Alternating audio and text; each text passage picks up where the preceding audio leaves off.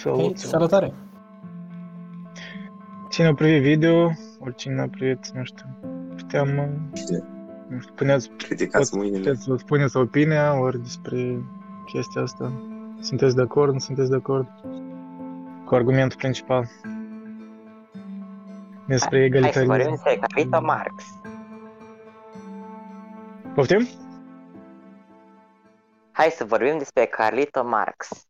Carlito Marx. Asta în, uh, în Sud America, cred că așa îi spun. Carlitos, Carlitos Marx. Uh, De fapt, Marx eu l-am atins așa puțin, adică nu era chiar despre marxism, era mai mult despre e, cum să conecta, cred. Uh, Da, adică eu mai mult am atins egalitarismul, de fapt, adică marxismul e conectat cu ideologia asta, dar mai mult m-am concentrat pe o chestie mai generală. Uh, ca să fim cu toții lămuriți, poți să faci un foarte mic rezumat asupra ideii Ok. tale? Uh, În genere am pornit de la ideea că am pornit de la dihotomia asta în care Valeriu Gherghel încă vorbea în Artul plăcerilor. Dihotomia asta care e tare tipică când noi ne gândim că există oamenii cărții și oamenii vieții vii, adică noi separăm lumile astea, da?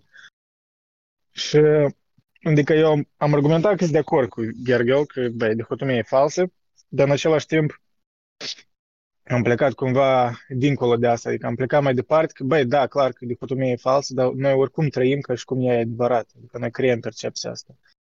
Și de acolo am pornit, uh, mă rog, am dat exemple din, încă din Grecia antică, că exista și atunci dihotomia asta, da, cinici erau oameni așa mai conectați cu, cu chestiile trupești, ei ironizau oamenii mai abstracți, da, ei ironizau platonismul.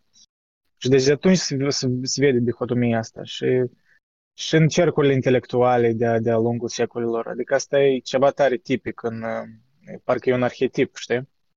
Un conflict care e cumva veșnic, dar eu nu cred că e înțeles pe deplin, pentru că uh, într-un fel, a, și da, și, și apoi am conectat cu faptul că deci odată cu Revoluția franceză s-a dezvoltat uh, cumva a fost fortificat uh, mitul ăsta a omului egal, da? Că noi putem, noi putem, adică nu că putem, da, trebuie să obținem o anumită egalitate. Și egalitatea asta argumentam că e ok, adică atât timp cât se răsfrânge la drepturi, dar întrucât noi așa tare, de obicei, când, când, ne, când prindem o idee tare atractivă, noi o ducem în extremă. Și ceea ce cred că e nociv e că noi am echivalat drepturile cu temperamentele, cu preferințele și adică noi am pus tot într-o oală și, mă rog, am dat exemplu mai recent cu sistemul educațional care în principiu nu a fost modificat tare mult de la sfârșitul secolului XIX, deci odată pragmatiștii americani l-au, uh, l-au instaurat și cumva toată lumea occidentală a urmat același sistem. Deci un sistem de ăsta tare standardizat în care tu creezi un om în ghilimele universal, dar de fapt deci un fel de forțare, o standardizare a populației care e clar de ce, dacă se pregătești cetățeni. Dar uh, el elimină idiosincrasiile, elimină distincțiile oamenilor și am argumentat că de fapt asta nu e natural. Adică se vede tendințele de azi că noi căutăm sisteme alternative de învățământ, noi uh, nu suntem satisfăcuți cu sistemul ăsta educațional și asta e o simptomă că noi vrem să ne desprindem de asta, că asta nu e natural. Că noi pur și simplu din inerție deja am, am intrat tot în asta decenii la rând. Deci e o temă largă, e o temă largă, dar argumentul meu e, e cumva teleologic, adică aristotelian, că poate ar trebui să luăm, știi, părți bune din clasicism și nu mă refer la, la mă rog, eu am argumentat că erau părți rele atunci, da? Nu, nu, erau tot, nu toți aveau drepturi, asta, asta e rău. Adică Revoluția franceză a adus chestii, a adus chestii bune. Adică democrația liberală, eu în principiu sunt pro-democrație, dar nu-mi place că e prea statică. Adică noi, așa lumea s-a schimbat atât de mult în ultimele decenii, dar noi funcționăm de parcă noi avem aceeași lume, ca, nu știu, ca un secol în urmă, dar nu e așa. Și și adică noi trebuie să luăm ideea asta de, de telos al lui Aristotel, că noi fiecare de, de fapt avem scopul nostru, noi nu suntem egali în sensul ăsta, adică noi fiecare cumva ne îndeplinim soarta noastră. Și, mă rog, unii ar putea contraargumenta că asta invită o pasivitate, invită o pasivitate că să nu lupți pentru drepturi, dar eu nu argumentez asta, știi? Adică, cumva preiau ideea asta aristotelică și vreau să o modernizez în contextul liberal. Înțeleg că e dificil să faci asta, dar eu cred că e posibil dacă privești la viața așa. Și adică vreau cumva să... Deci am, am dat exemplul lui Marx, pentru că Marx pentru mine e un om, așa, un, un, un exemplu tipic al unui intelectual care a disprețuit oamenii practici. Pentru că de ce a disprețuit? Parcă pot spui că asta e contra, contra intuiției, adică cum a disprețuit, dacă a luptat pentru proletariat. Dar nu chiar așa, adică el a, i-a folosit ca cannon fodder, știi, că a folosit ca, ca turmă de oi, pentru că asta vine de la un dispreț. El, el, el a făcut ceva tare monstruos, parcă a aplicat o filosofie care în principiu ar trebui să fie mai mult teoretică și a dus un fel de materialism brut dintr-un fel de dispreț față de oamenii practici. Deci asta tot e cumva conectat cu dihotomia aia inițială, că noi ne disprețuim unii pe alții, oamenii cărții, așa zici, și oamenii practici, da? Și adică o, o sursă, asta e o sursă a conflictului. Și o soluție potențială care am oferit-o e să, să ne apreciem că noi suntem, că suntem diferiți, în sens că avem roluri diferite. Știi că, mă rog, uh, ăștia progresiști azi eu zic că yes, we, we need to respect our differences. Da, asta sună bine în teorie, dar nu vorbesc nimic ca atare ce înseamnă asta. Și eu cumva m-am, m-am dus mai profund în asta, am spus de fapt ce eu am în vedere prin a, a respecta diferențele, în sens că a înțelege că nu toți suntem egali după temperament, după preferințe și trebuie cumva să clădim societatea asta liberală în viitor, luând în considerare asta, adică să nu standardizăm atât de mult sistemul educațional, să înțelegem, uh, să, să creăm o cultură în care ne respectăm uh, diferențe și funcțiile, adică funcțiile diferite din, uh, din societăți, știi? Nu știu dacă e clar argumentul meu, dar uh, puteți să-mi puneți întrebări. Da, uh, am înțeles. Însă avusesem o chestie când spusese despre Aristotel că, ok, fiecare avem un scop, dar eu aș privi omul din mai multe părți. Um, de exemplu, din perspectiva societății, uh, pe care, câte știu eu, Aristotel uh, agreed it, uh, acceptat-o, cu faptul că lucrând ca un om la societate, să o faci mai bună, automat te face mai bun și pe tine. Deci asta e o virtute te îmbunătățești dorind să îmbunătățești colectivul în care stai. Da, da. Ei. Asta nu, nu cred că e o contrazicere a ceea ce spun. Da, pentru adică... că tu ai vorbit de teo- teologie. De, nu, teleologie. teleologie. Mă rog, da. telos de la scop vine. E o, e o viață în care el vedea în genere toate ființele și toate chiar obiectele ca că le privea ca un, ca un fel de cauză finală. Fiecare chestie are o cauză finală, ca un scop final. Și, păi da, păi, de-aia și spun că, mă rog, poate tu dacă ne-ai privit video poate nu e prea clar unele detalii, dar eu spuneam că, de exemplu, de ce sistemul educațional uh, contemporan are părți nocive, adică egalitarismul ăsta prea care suprimă distincțiile noastre, pentru că anume în acele distincții tu de fapt te îndrepți spre telosul tău. Adică prin distincțiile astea tu înțelegi că, adică tu poți percepe ceea ce e a tău. Adică argumentam că, băi, nu, nu chiar ok ca, nu știu, în clasele superioare să înveți chestii complexe din diferite domenii în așa, în așa măsură, fără alegerea ta, știi? Adică e absurd, pentru că hai să fim onești, noi nu o să aplicăm chestiile alea.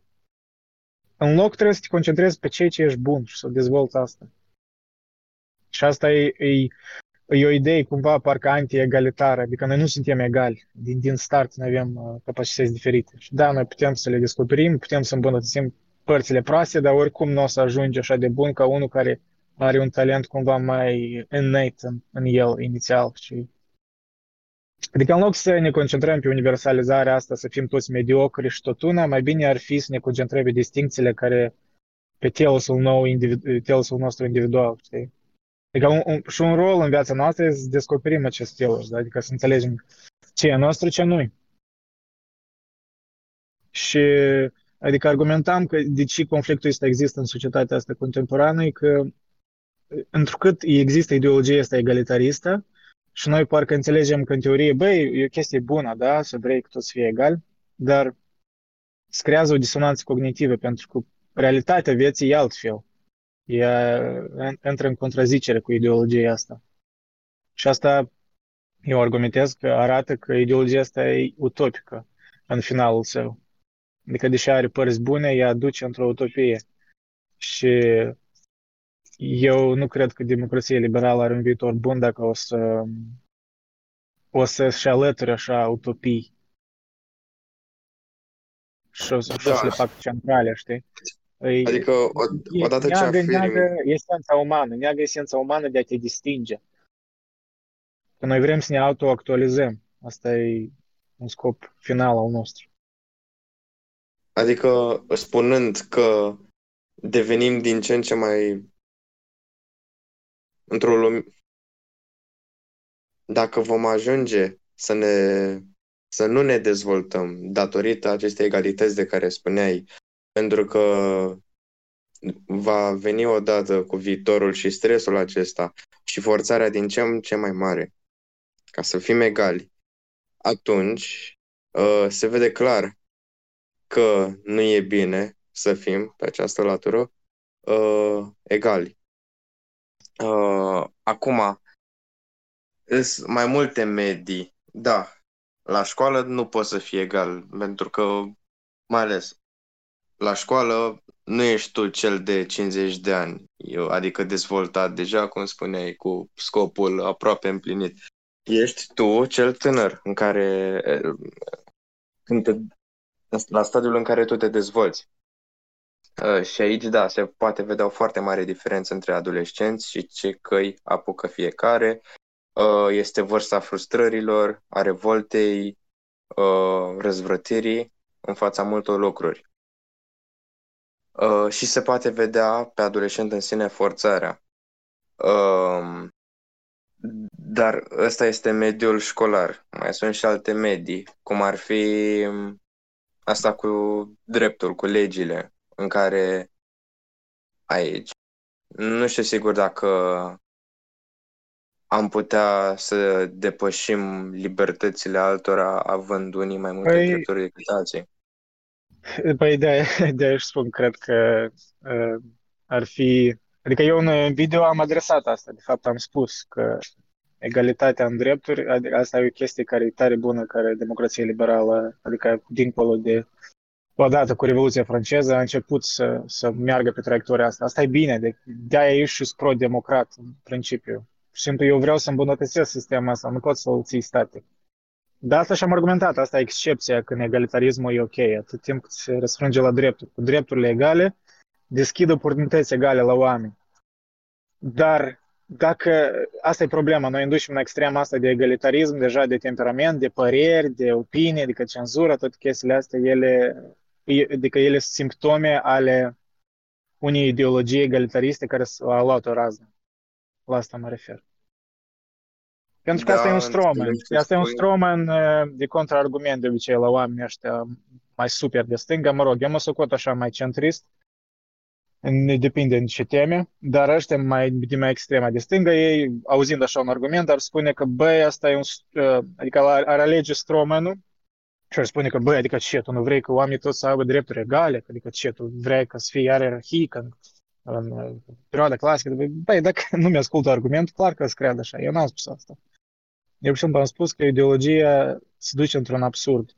Și sunt multe, multe simptome care arată că noi nu, nu natural asta. Noi nu vrem așa o egalitate de temperamente, de păreri, de aceeași ideologie, aceeași viziune asupra lumii. Și acum tot se omogenizează din mai multe aspecte, mă rog, digitalizarea, globalizarea asta în sens digital aproape, știi, se creează un fel de o viziune unitară în Occident, știi, cel puțin, care iarăși nivelează toate distincțiile și suprimă telosul multor, multor. Adică suprimă ceea ce îi fac pe oameni, de fapt, distincți. Adică, în teorie, noi vorbim că, oh, da, trebuie să ne apreciem diferențele, bla, bla, bla. Dar în practică nu e așa. În practică ne omogenizăm mai mult și... Adică există o disonanță cognitivă, la asta mă refer. Ca diagnostic, a ceea ce ai spus, e foarte, foarte bun. Problema asta e în soluții. Pentru mine nu mi sunt foarte clare și probabil și pentru tine încă, încă nu sunt. E, mă rog, o, o soluție potențială, adică de unde începem, de unde să începem. De-aia și am deschis video cu argumentul ăsta, cu dicotomia asta de oamenii cărți, oamenii practici și așa mai departe. Eu cred că asta e sursa, de fapt, de, de a conflictului, că, că noi uh, am creat lumele astea separate și ne disprețuim unii pe alții, știi? Adică noi nu înțelegem rolul, adică întrucât noi avem ideologia asta egalitară, noi cumva ne sunt impuse ideile că, că dacă cineva e diferit de mine și are succes în ceva aparte, el parcă a făcut-o prin a, prin a manipula sistemul, știi, necesar. Că nu întotdeauna așa. Adică, de multe ori, exemplu, e pur și simplu el e mai capabil în alte domenii că e mai capabil în ceva. Dar noi, din cauza că noi avem ideologia asta uh, egalitaristă, ea cumva e prea dusă pe extrema asta de, de construct social. Și adică noi ne asumăm că dacă un om va fi pus într-o situație și altul om va fi, va fi pus în aceeași situație, rezultatele vor fi mai mult sau mai puțin aceleași. Adică, în teorie, noi așa gândim. Deși, da, adică, în multe domenii oamenii științifici care de fapt fac studii înțeleg că asta e fals, nu e așa, că oamenii puși în aceeași situație nu fac același lucru. Dar vorbesc de mainstream, de ideologia asta cum noi gândim la nivel politic, la nivel, nu știu, conversațional. Păi, adică în a destrăma ierarhiile din trecut, care multe erau nocive, făcute de, de oameni, mă rog, monarhi și așa mai departe, noi am destrămat o, o parte a ierarhiei care e naturală, de fapt, care se dezvoltă natural. Asta se vede, blin, din, din, se vede din, uh, din copilărie la, la, nu știu, la jocuri de sport. Te vezi deodată care e ierarhia în sport. Adică tu înțelegi că nu ești așa capabil în sport, de exemplu, da? Ori la lecțiile de matematică, îți dai seama că, băi, tu de fapt ești mai bun în matematică, dar ăștia să mai știi, adică de, din copilărie, de la în mod natural să fac niște ierarhii. Și în loc să te concentrezi pe ceea ce ești bun, la noi se nu știu, eu, de exemplu, îmi amintesc uh, multe exemple din, din, de la lecții de la școală care, în care copiii mai înțelepți, mai deștepți în ceva, erau uh, fârnați din cauza că restul uh, nu înțelegeau ceva, știi? Și în loc să le dea ceva, nu știu, sarcini suplimentare, ori să, să-i, să-i împingă pe copiii aia care sunt distinți, să le spună, da, tu trebuie să dezvolți asta pentru că e a tău, pe ei îi suprimau, îi spuneau că de ce tu îi faci pe alții să se simtă mai proști, adică, știi, un fel de egalitarism de asta. E un egalitarism care e, e tipic și comunismul, da? că toți trebuie să fim egali, nu trebuie să te... De aia și-am atins și marxismul, că marxismul a fost o, o adaptare absurdă a ideologiei astea, dar pusă într-o, într-un materialism de ăsta tare brut. Adică e o combinație între un idealism de ăsta utopic și un materialism. Și de aia au adus așa rezultate proaste, pe părerea mea. Adică asta e o soluție inițială care o văd eu. Să, să înțelegem că fiecare are rolul nostru. Și e ok când cineva e mai bun ca tine în ceva, știi? Adică să nu... Da, în teorie asta sună ca un, un sfat simplu, de parcă e. Și noi normal înțelegem asta. Noi nu înțelegem, adică de multe ori nu, nu acceptăm asta. Că credeam că ex, că există un dispreț între, între temperamentele astea diferite de oameni din ambele tabere, știi? Adică există un dispreț acum, mai ales, uh, aș spune, de fapt, argumentul meu uh, general era mai mult că aș pune responsabilitatea mai mult pe intelectuali în, în timpul dat, adică ei îți devină mai mult că au creat ideologiile astea, că toate ideologiile astea au fost create intelectuale în principiu. Și că ei îți devină că au creat mitul ăsta că toți trebuie să, nu știu, să, să plece la, adică dacă nu ai plecat la universitate sau la ceva, gata, tu ești, adică n-ai un rol în viață, știi? S-a creat cultul ăsta al, mai ales în Nord America, e și clar de ce, pentru că asta e un business întreg ce prețul la universități, știi? Totul e bazat pe datorii, pe... E complex chestia, adică nu vreau să mă duc în așa detalii, dar la asta mă refer că în trecut, de, deci am dat un exemplu în timpurile medievale, că, mă rog, toate neajunsurile medievalității, da, Dark Age și mai departe, deși eu cred că asta e exagerare, uh, nu-i ca și cum nu puteai, știi, să devii intelectual. Puteai dacă aveai dorința, dacă te adresai la preot, dacă el vedea că tu ai capacități, dacă vedea că te interesezi de texte, știi? Dacă nu, atunci, păi, că de treaba ta, aveai rău tău în societate, știi? Era un fel de ierarhie de asta mai clară. Și da, erau multe părți proaste, adică nu spun. Nu, nu spun că trebuie să ne întoarcem în timpul medieval. De stupid, nu. Eu, eu nu cred în uh, tradiționalism de ăsta anacronic, știi? Adică când dau exemple din trecut, ca așa, de exemplu, era la Grecia, nu, nu cred că noi putem să ne întoarcem la, la așa societăți. Este e absurd, e stupid. Eu, simplu, cred că poți să iei niște aspecte și să le adaptezi la realitățile de azi dar fără să te debarasezi de trecut. Pentru că o problemă din care nu, nu-mi place, exemplu, progresivismul ăsta, progresismul, progresivismul ăsta contemporan e că el când vede ceva prost în trecut, el neagă totul, știi? Neagă o perioadă întreagă, fără să ia părțile bune. Și asta așa de antinatural, nu e natural asta, adică oamenii mereu văd părți bune din, din sisteme proaste și ar trebui să, să ia ceva care îl pot adapta. Nu poți să negi totul, să rupi totul și să începi de la zero, de la ce zero, adică tot e utopie, că poți începe. E utopie, deci utopie centrală în comunism, de, de exemplu, era omul nou, da? că poți crea un om nou să negi biologia lui, știi? Adică totul e pe context social, totul e prin condiționare socială. Asta era o ideologie absurdă. Și parțial asta încă s-a păstrat, eu cred. S-a păstrat încă biasul ăsta către... Da, cred că era și înainte de comunism, da. adică cred că în orice societate și în orice timp a fost uh, chestia asta cu omul modern, omul de astăzi, omul care va fi mâine și tot așa.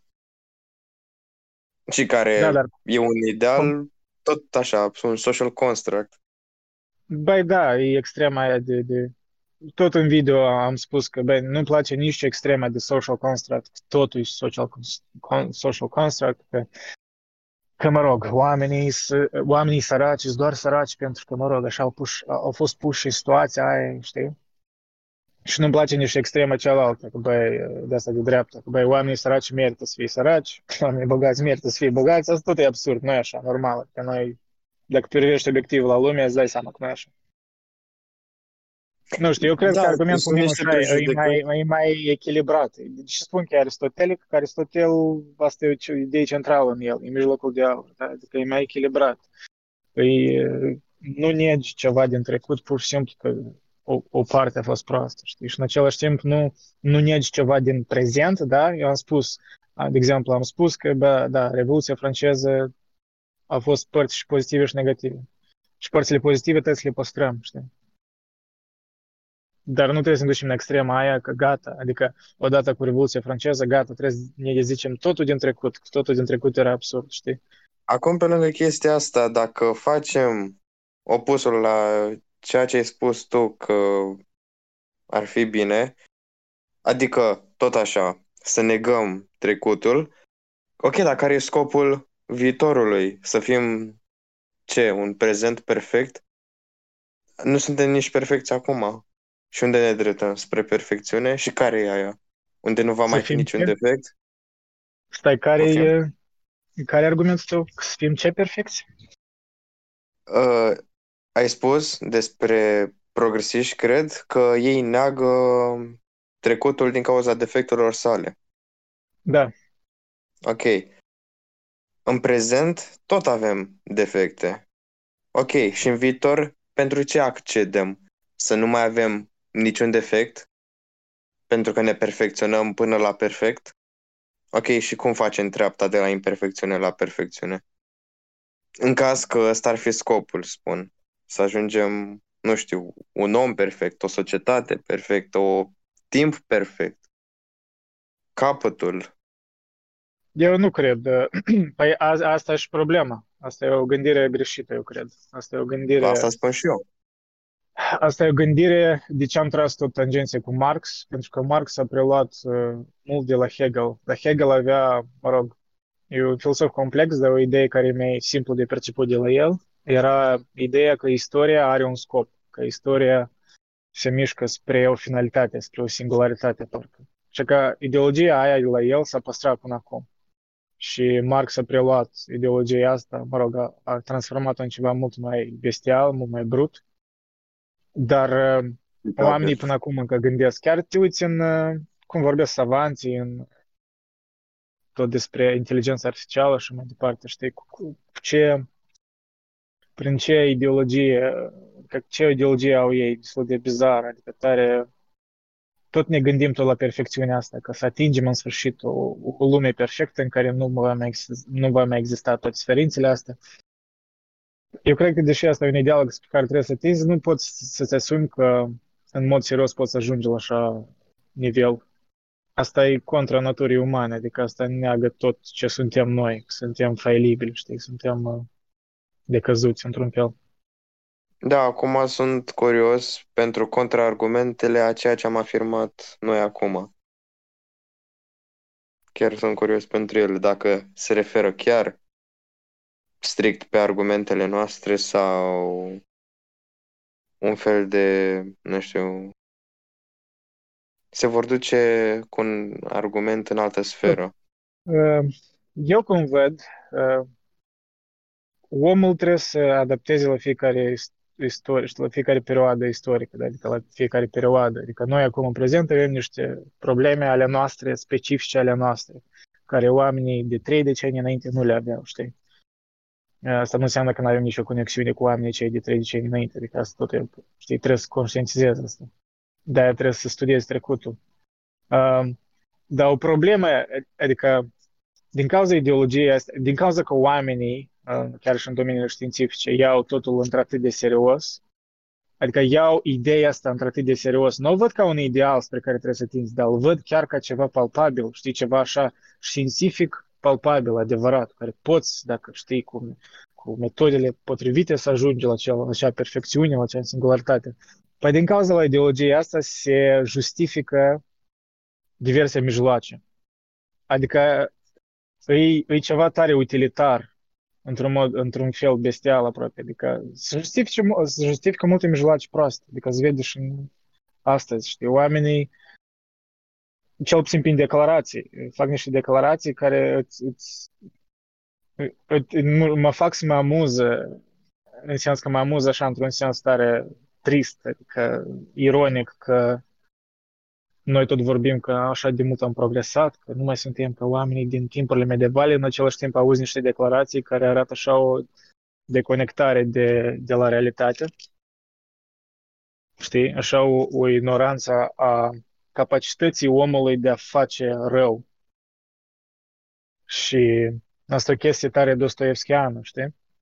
Dostoevski mereu prin toate lucrările lui o vertizat de asta, că băi, omul e capabil de crime imense, știi? Și nu trebuie niciodată să uiți de asta.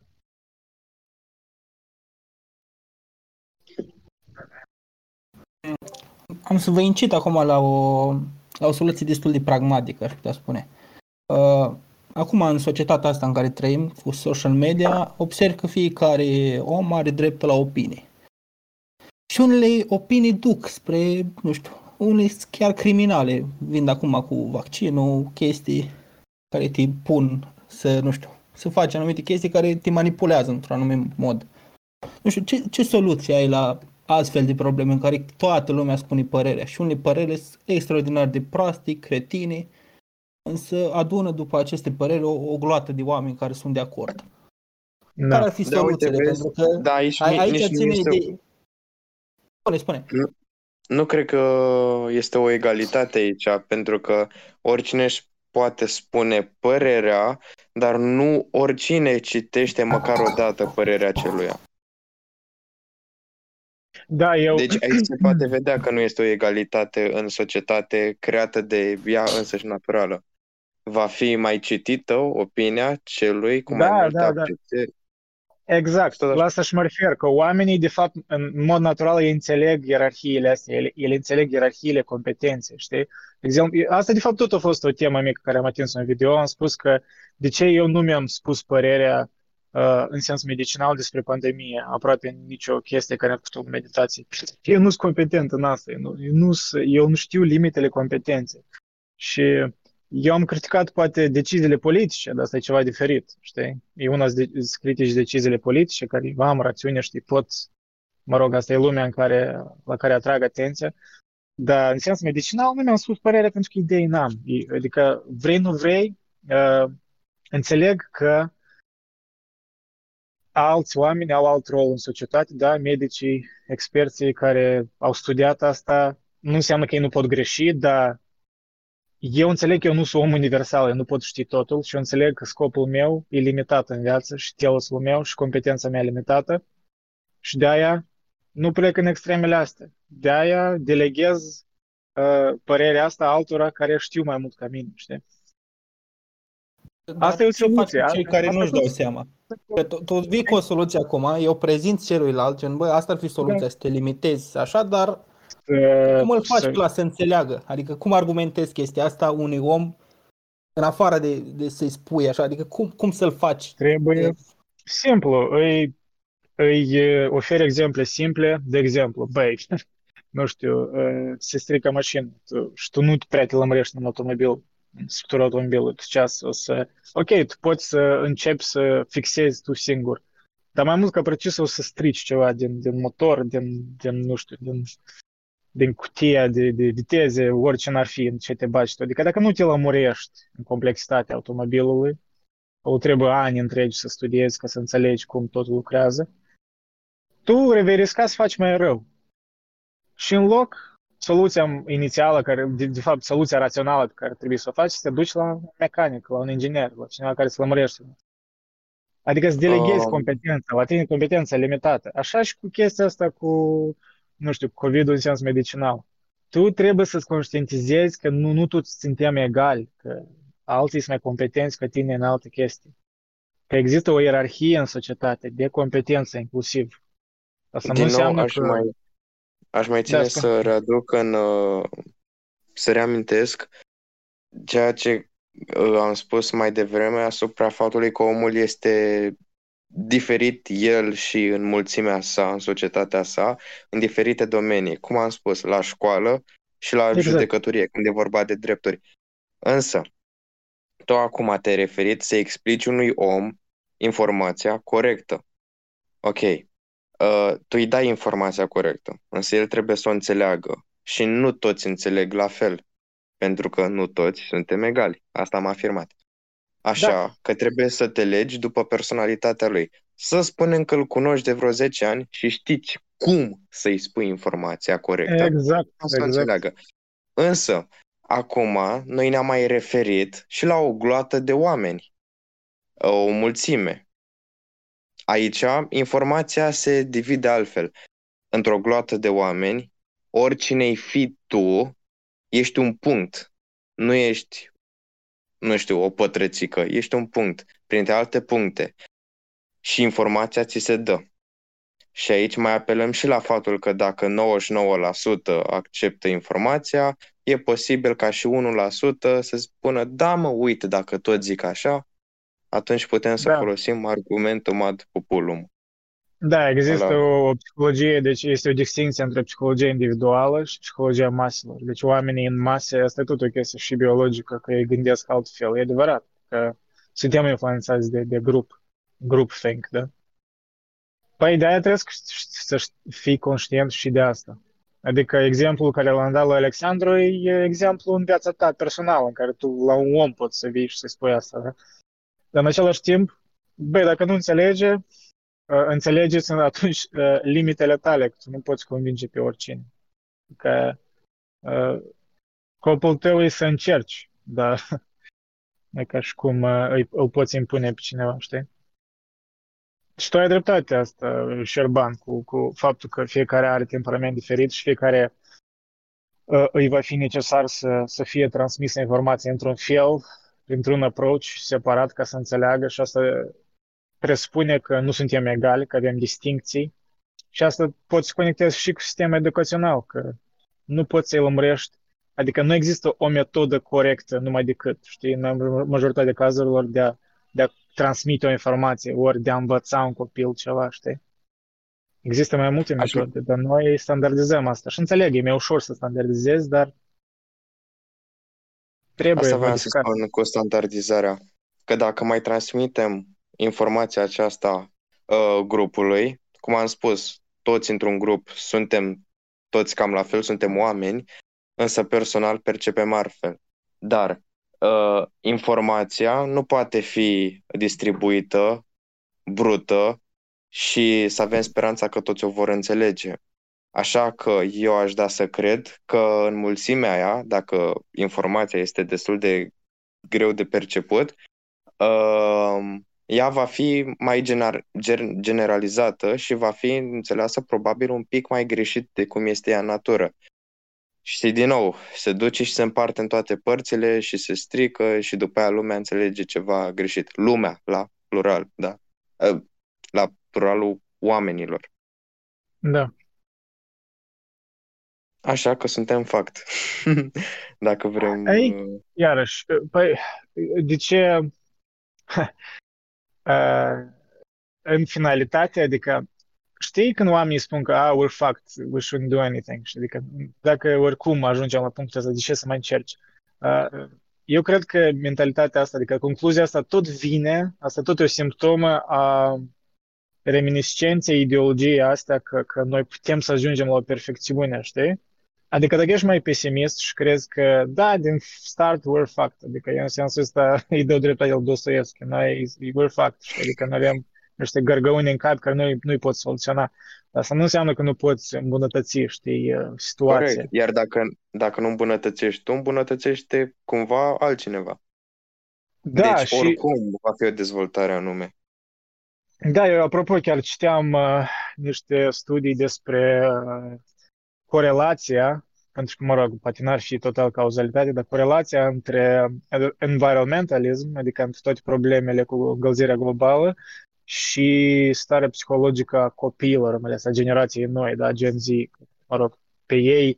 Și mai mult îi bombardează cu informațiile astea tare, păi, dificil de procesat, mai ales la o anumită vârstă, știi, că noi suntem responsabili pentru tot asta, că uite ce se întâmplă cu planeta, știi? Că îi pun așa un bagaj emoțional pe spatele lor că chiar sunt studii care arată o corelație că, că asta tot e un factor care îi fac mai depresivi, mai deprimați pe, pe copii și pentru că apare o deznădejde, știi? Adică din Și cauza... oricum, uneori nici nu prea are un anumit sens, pentru că, Da. ok, asta e o problemă gravă, dar nu e cea mai importantă de rezolvat la momentul actual. Dacă vorbim Poate, poate, acum. poate nici asta. Hai să presupunem că noi nu știm. Să presupunem că noi nu știm cât e de important de rezolvat acum, dar uh, adică ai putea să ai alt approach, adică în loc să-i bombardezi pe copiii aia cu așa informații apocaliptice și și să-i exterioare faci față de ei. Exter- exact, exterioare, care în mod direct ei nu o să influențeze asta cu nimic, știi? Ei nu pot face nimic. Și le apare o deznădejde, știi? Adică le creează o deznădejde. Adică în loc ei să concentreze pe telusul lor perso- personal, să afle în ce sunt buni. Și aici inclusiv poți da exemplu că unul poate e bun în a înțelege problema asta, dacă încălzirea globală. Poate să înțeleagă, uh, poate să interesați în, în sens științific, nu știu, de activist sau așa mai departe. Și dacă asta e a lor, lasă să se ducă în asta. Dar de ce noi trebuie toți să fim obsedați cu asta, știi?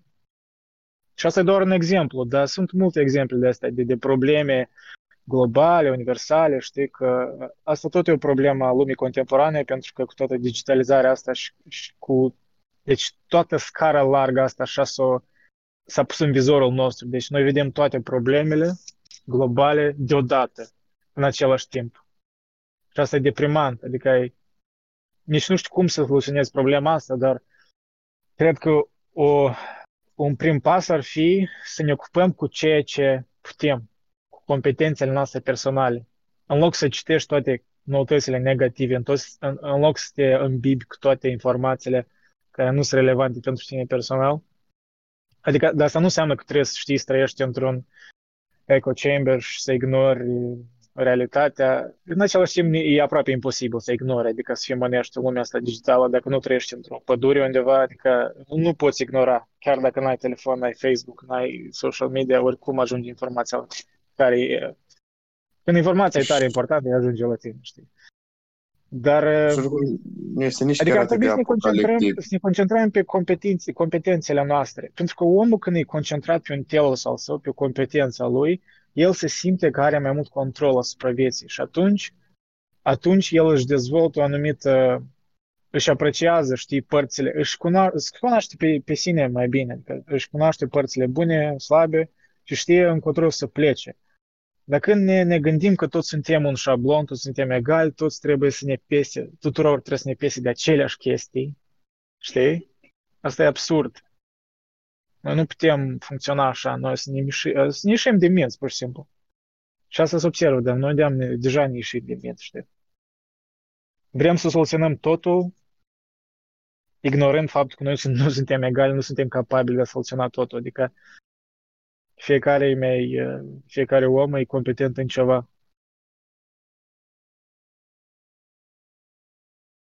Și asta nu, nu înseamnă că nu poți dezvolta competențe, dar eu cred într-o anumită ereditate, știi? Și asta e, nu cred, deci e demonstrat științific. IQ-ul tău în, prim, în mare parte e, e moștenit, uh, vreo 80%. Vreo 20% tu, tu poți dezvolta ori degrada. Și asta e destul de mult, 20%, adică nu e ca și cum n-ai șansă nimic, știi? Uh, asta e un exemplu. Temperamentul tău, uh, introversiunea sau extroversiunea, tot e mare parte moștenită. Adică sunt multe chestii. E și moștenită, dar și condiționată în primii ani din copilărie. Știi? Adică e, it's both. E nurture și genetics. Știi? Adică nu e una sau alta. Dar eu cred că noi acum ne-am dus în extrema asta de că totul e nurture, că totul e construct social, totul e făcut de societate toți putem fi egali, pentru că dacă setăm o societate globalizată ideologic exact la fel, noi putem să creăm același tip de om. Iarăși parcă e, e un fel de modernizare a ideii comuniste de un nou om, știi? Dar așa, mai politically Da. correct, fără tot bagajul ăla de proletariat și așa mai departe.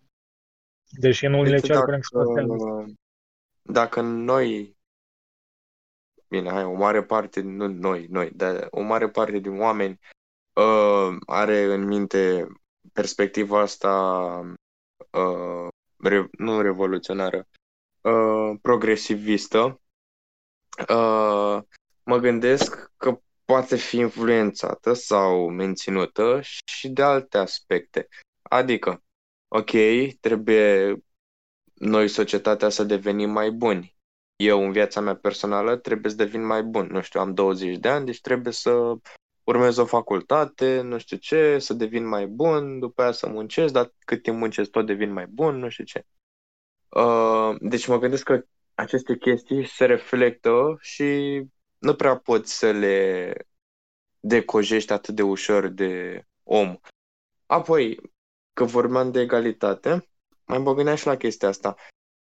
Da, dar egalitatea asta n-a apărut de așa deodată din pământ. Adică nu numai noi să fim egali, dar și banii pe care îi folosim să facem tot felul de chestii în societatea noastră mică, mare, toți și ei sunt egali și toți muncesc cumva, dar tot muncesc pentru ei, doar nu ca din cer. Chiar și dacă muncești ilegal, e tot o muncă. Uh, ok, asta banii, hrana, ok, sunt diverse tipuri de, nu știu, orice tipuri de mâncare, dar tot, toate au același scop, să te hrănească.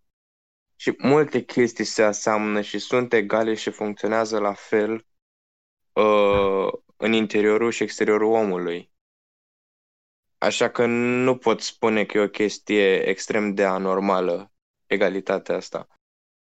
Și ceea ce ai mai spus și tu, că toți doresc o soluționare și și-au găsit un loc mai calm în uh, egalitarismul acesta, da, denotă faptul, cred eu, uh, că suntem niște oameni leneși care totuși avem spiritul soluționării. O facem prost? Probabil. Am putea să facem altfel? Cu siguranță. Vezi că noi, Da, adică am spus că, în sens, iarăși, nu, nu pot nega că oamenii, în general, nu caută o echitate, adică de, de aia și am adresat faptul că noi vrem drepturi egale, noi vrem oportunități egale.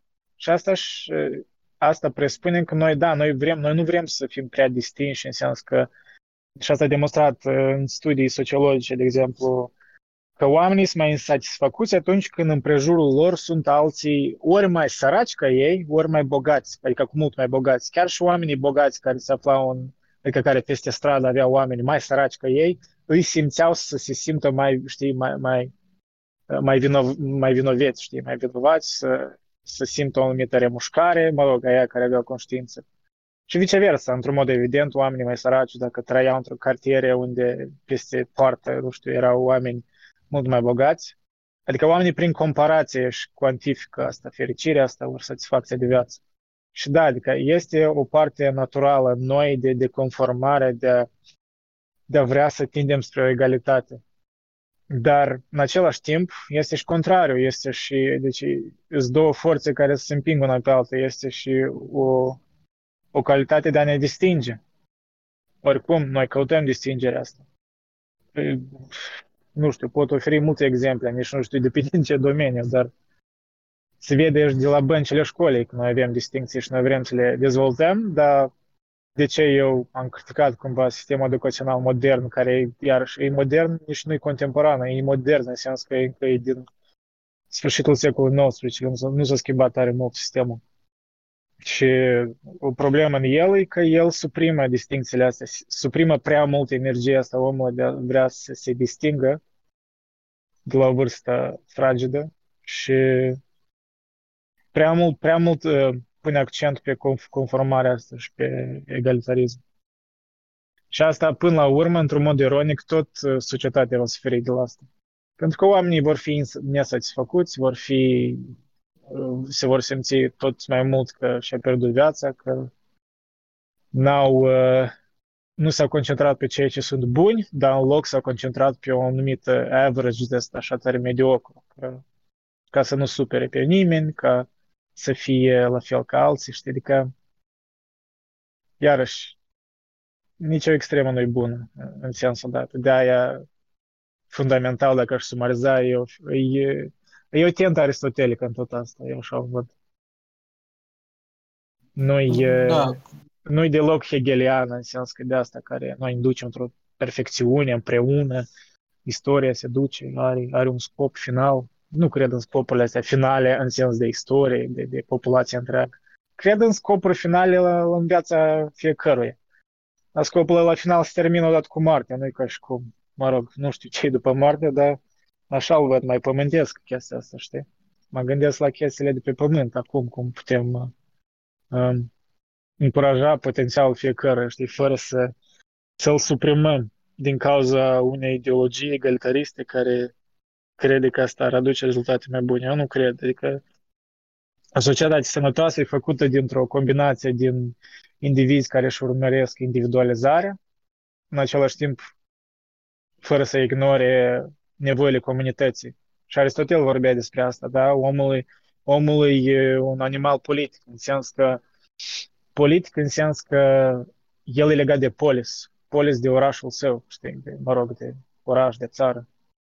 El, tot ce face el în sens individual, influențează la nivel normal, la, la nivel micro, influențează viața lui, dar apoi la nivel macro se creează toate conexiunile astea într-o societate și se creează o anumită ideologie.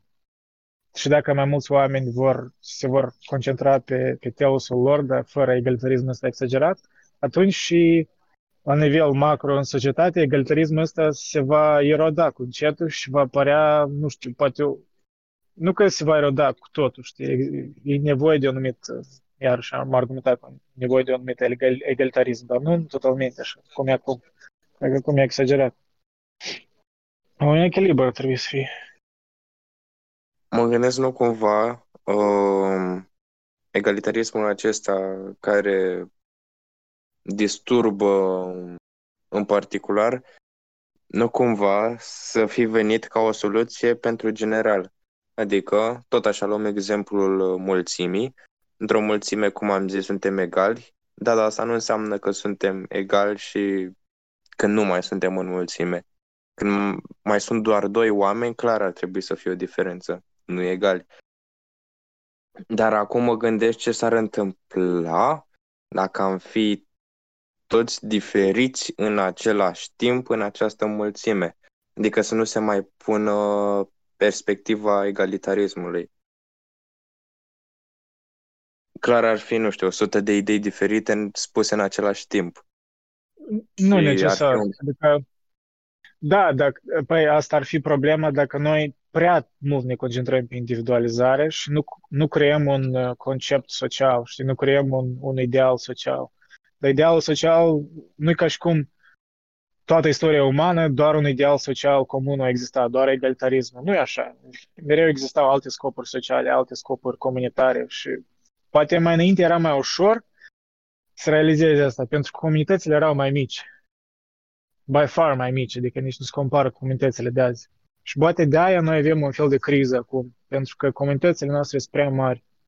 Și asta e cumva antinatural, adică faptul că noi în, ultimele, în ultimii 200 de ani așa de mult ne-am lărgit în comunități, asta e în mare parte din cauza progresului tehnologic și, mă rog, în mare parte de bine, știu, cred.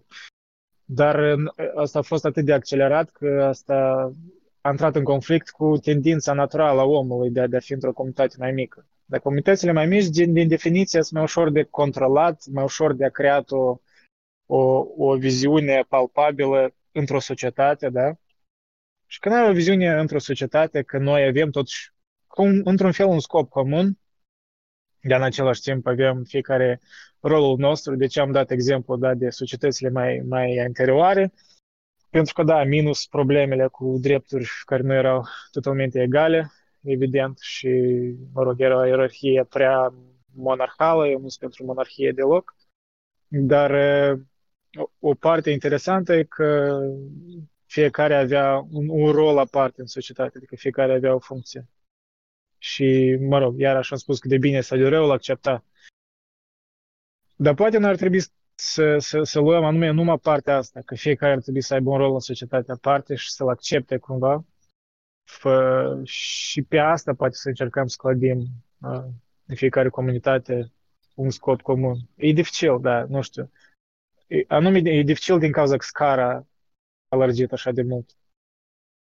Suntem înstrăinați, adică pot să dau un exemplu din orașul meu unde trăiesc acum în Toronto, cel mai mare oraș din Canada. Cred că, nu știu, vreo 4 milioane de oameni, asta numai în oraș, dar dacă să cot încă suburbile, se ridică la vreo 7, cred.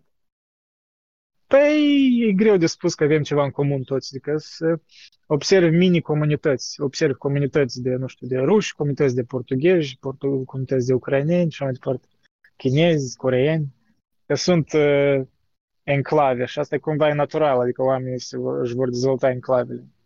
Și se încearcă ca un fel de să se creeze un fel de etos torontonian, să creeze un fel de mitologie, parcă, parcă aș spune, da? E dificil, e tare, tare dificil să creezi ceva comun, că oricum oamenii își caută treaba lor și... Da, adică, iarăși, n-am, n-am soluții tare clare, pentru că e, e dificil să, să percepi. Și cred că depinde în ce cultură aparte și în ce comunitate, cât e de mare comunitate. Cât e mai mare, cât e mai greu. Așa aș spune. Da, și să nu uităm că lumea se mai obișnuiește. Și nu prea poate pleca așa de la o idee la alta, dau să cred, mai ales dacă are un anumit trecut, iar prezentul este axat pe un scop deja format. Sau cine știe, poate noul poate fi acceptat ușor într-o societate. Eu cred că poate fi acceptat ușor doar în cazuri de criză, în cazuri când n-au de ales, ori când văd ca unică soluție, ori, ori cea mai ușoară soluție. Da, ai atins o, o parte importantă că oamenii, într-adevăr, intră în, în obișnuință și obișnuința de obicei e confortul, more or less, da? Și adică, da, oamenii până ce nu-i dor ceva direct în viața direct, o să se schimbe asta. Uneori asta e și de bine că n-ai vrea societatea să debusoleze din cauza fiecărei idei. Dar... uh, Pare că... Scuze. Nu, nu, am vrut să-mi spun că dar uh, e ca proverbul ăla cu broscoii care se fierți în apă și care din cauza că așa sunt făcuți să amfibieni și nu simt, nu, nu simt că fierb. Adică până ce își dau seama că fierb, deja sunt morți, știi? Că, pentru că fierb la, la foc mic. Așa și noi, eu cred că ne aflăm în situația asta când uh, e tare treptată degradarea asta. Nu văd cum noi progresăm spre ceva bun în sens ideologic. Dar nu e atât de grav ca oamenii să-și dea seama, știi, la nivel, la nivel larg. Pentru că, iarăși, e tare treptat. Dar, da, în același timp pot să greșesc. Nu, nu, nu spun că e unica soluție cu unicul răspuns. Da, vorbind acum pare că de-abia acum am devenit contemporan cu Nietzsche, știi? Aud toate chestiile astea.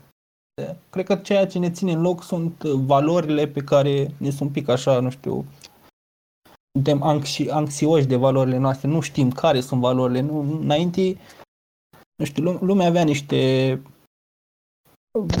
cum spun, niște valori destul de certe în interiorul lor, fără să le definească vreodată. Acum, cu acest Dumnezeu care este mort, am devenit așa un pic, un pic uh, amețiți. În, da, pentru în că, lume. pentru că mai înainte valorile cumva erau moștenite, preluate. Da, dar acum valorile, acum cumva ideologia generală e că noi ne creăm valorile și aproape la nivel individual, știi? Dar la nivel comun, parcă nu ni se oferă ceva palpabil, stare vagi, chestiile astea, platitudini, știi, nimic așa concret care să conecteze cu... Și asta cred că ne debusolează prea mult, că e prea mult responsabilitate pe un sigur individ uh, să-și creeze. Da, valorile proprii poți să le creezi, poți să le urmărești, pentru că ele au de face nu doar cu viața ta individuală, dar în același timp viața ta individuală într-o societate și societatea trebuie să-ți ofere ceva a lui, a ei, da? Dacă nu ți oferă nimic clar, palpabil, atunci se simți și mai pierdut.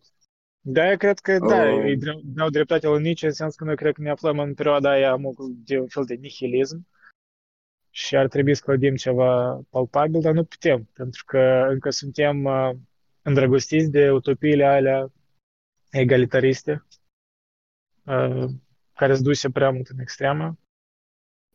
Asta cred că e problema principală. Uh, de, nu știu, mă gândesc acum, um, ok, noi suntem în nihilism, noi cei de aici sau noi toți în general, în sensul că nu toți uh, cred că avem latura asta, ok, totul este nihilism, nu știu ce să aleg. Uh, sau poate o avem. Pot vedea uneori exemple la mine în clasă uh, când colegii mei dezbat ceva. Eu vreau să tac din gură că nu îmi place să-mi spun părerile uneori, iar dacă mi le spun, sunt evitate. Ei uneori pot fi debusolați despre o anumită chestie și nu prea știu cum ar putea să reacționeze. Așa că va trebui oricum să facă ceva. Așa că își vor depune încrederea într-o personalitate mai mare. Ok. Și odată era o chestie amuzantă, venise o profesoară și ne spusese de ce vaccinul este rău. Ora următoare venise altă profesoară și aceasta promova vaccinul. Toți am tăcut din gură și nu știam ce să spunem. Pentru că, da, ambele aveau aceeași autoritate în clasă, la ora da. lor.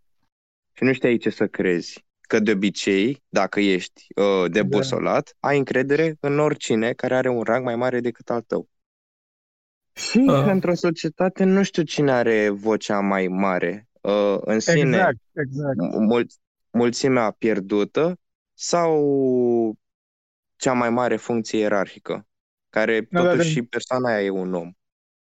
Da, da, îți dai seama, chiar ai atins aceeași temă, de fapt, care vorbeam, că asta e cumva o simptomă a faptului că noi, pe noi ne-au pus responsabilitatea să ne creăm ca valorile astea și viziunea asupra vieții. Cumva s-a, s-a, ins, adică s-a dus în insuliție de astea, de, de, de concepte adică individuale, adică fiecare din noi ne creăm consumând, nu știu, chiar și în sens algoritmic, în sens digital, cum algoritmii îți creează o lume aparte a ta, știi? Adică adesea când îi spui cuiva, băi, ai văzut ce e acolo pe Facebook? Aha, pe care feed, știi? Că feed-ul tău e diferit decât al altuia. Pentru că se, se, se construiește conform, conform ceea ce tu consumi. Și asta, ne-a, asta tot a debusolat. Adică tot a, a erodat orice chestie comunitară. Adică noi, de-aia și sunt prea, încă mai multe conspirații, de-aia și sunt uh, încă mai multe adevăruri în ghele mele, care au exact așa de mult. Și într-adevăr, e ca la o lecție auzi o prof spune ceva, la altă altceva. Și la chestii care, în care în principiu ele n-au competență să fie onești decât ce știu ele de, de chestiile astea. Dar își spun părerea pentru că societatea nu le oferă ceva palpabil. O, adică ori le spune, băi, tu trebuie să crezi în asta pentru că, fără să le explice ceva, știi, poate, nu în toate exemplele, dar Adică un fel de ori forțare de egalitarism, că băi, nu trebuie, trebuie tot să, să ne gândim așa, ori, ok, dar lămurește singur. Na, uite, consumă tot de pe social media și faci o viziune coerentă asupra vieții. Ha, good luck. Sau da, poate, gândește-te că, da, gând- gândește-te că până în secolul XVIII principala autoritate în lume era oricum biserica, indiferent de... Da, în mare Biserică. parte. Ori statul, ori monarhul, ori biserica, ori... Da, și atunci era destul de, de ușor, pentru că biserica n-a fost chiar niciodată ceva static, cum s-ar spune. Ea și-a pierdut încrederea după, din cauza oamenilor. Dar ea n-a fost niciodată ceva static. Biblia a fost editată de sute de ori. În funcție exact. de necesitățile Re- societății. reforme au Se fost- fura prea mult, ă, Dumnezeu a zis că este rău să furați. Se făcea prea mult, ăla a spus că este rău să așa. În, fun- în funcție de problemele uh, societății, aceștia veneau cu niște reforme. Dacă noi încă nu ne pierdeam acest spirit uh, creștin, religios, uh, autoritatea bisericii și acum era în stare să spună, bă, avem problema asta de uite, cu încălzirea globală, hai să facem niște chestii. Și atunci lumea se era toată unită într-un scop, prin credință, dar cum asta s-a distrus în timp, deja Adică e exact ce spunea Nietzsche, cam în chestia asta vreau să spun. Da, eu nu știu cât de puternică era dimensiunea asta de a mobiliza bisericii. Mi se pare că putea să îi aducă ușor împreună să servească ceva mai mare decât ei, adică Dumnezeu, dar nu știu dacă biserica uh, e în stare să acționeze la nivelul întregii lumi. Că biserica, deși noi zicem biserica, de fapt nu e o biserică, sunt foarte multe. Unii sunt creștini ortodoxi, unii sunt protestanți. Mi se pare că nici biserica nu ar fi suficient ca să ofere o soluție la o problemă așa mare cum e încălzirea globală. Pe Dacă asta ar spun fi că biserica la acum, putere, da, dacă acum da, vorbeam bis- de până în secolul XVIII. Spune, uh, acum, uh, da, dacă biserica ar fi fost încă la putere, deci o altfel de autoritate, s-ar fi găsit altfel de probleme. Clar că dacă ni se spune acum, în prezent, că încălzirea globală ar fi o problemă, vom accepta asta, dar nu dar asta nu înseamnă că încălzirea pro- globală nu era o problemă și acum 200 de ani. Se polua și atunci, se poluează și acum, efectele poluării sunt aceleași, numai că, nu era Cei- o problemă acum 200 de ani, să știi. nu știu, spun așa, consecințele tot aceleași urmau să fie. Uh, acum, Agravat. uh, care face diferen... ceea ce face diferența uh, în aceste probleme uh, e cel care distribuie algoritmul la fie la, la societate. Ce, ah, să-mi găsesc cuvintele. Ce vrei să spui? O problemă, Că... o problemă mare ar putea fi oricare dacă ar fi transmisă și prezentată drept o problemă. Da, ok, să zicem că mai este o problemă un pic mai mică decât încălzirea globală. Da, să zicem că aceea ar fi Suicidul, pusă. de exemplu. Ratele de suicid mult mai înalt. Ok, Asta e o să zicem problemă că ar fi o... Ok, să zicem că în ierarhie ar lua uh, o mai mare măsură de cel care umblă în ierarhia problemelor și ar pune mai sus decât încălzirea globală. Ok, atunci nu o să mai băgăm foarte mult în seamă încălzirea, încălzirea globală. Nu problema în sine își arată singură importanța, ci cel care spune că este o problemă. Pentru că cineva poate fi în depresie, dar ție nu-ți pasă pentru că tu nu ești în depresie. Dar depresia, Da, obiectiv, Ori poate are de și aia ea. că, da, ori poate de aia că, nu știu, în mainstream îți- nu-ți se accentuează pe asta, adică nu ți se atrage atenția pe asta. Adică normal că noi nu putem, adică asta tot e, asta e chestia. La aia și mă refeream că noi acum ne aflam într-o timp de post-adevăr și e prea multă responsabilitate pe fiecare individ să-și creeze tot conceptul ăsta spre vieții când sunt atâtea informații și de aia noi ne, de, ne, ne debusolăm și ne dezamăgim și uh, parcă ne deznădăjduim mai, mai mult din cauza suprastimulării.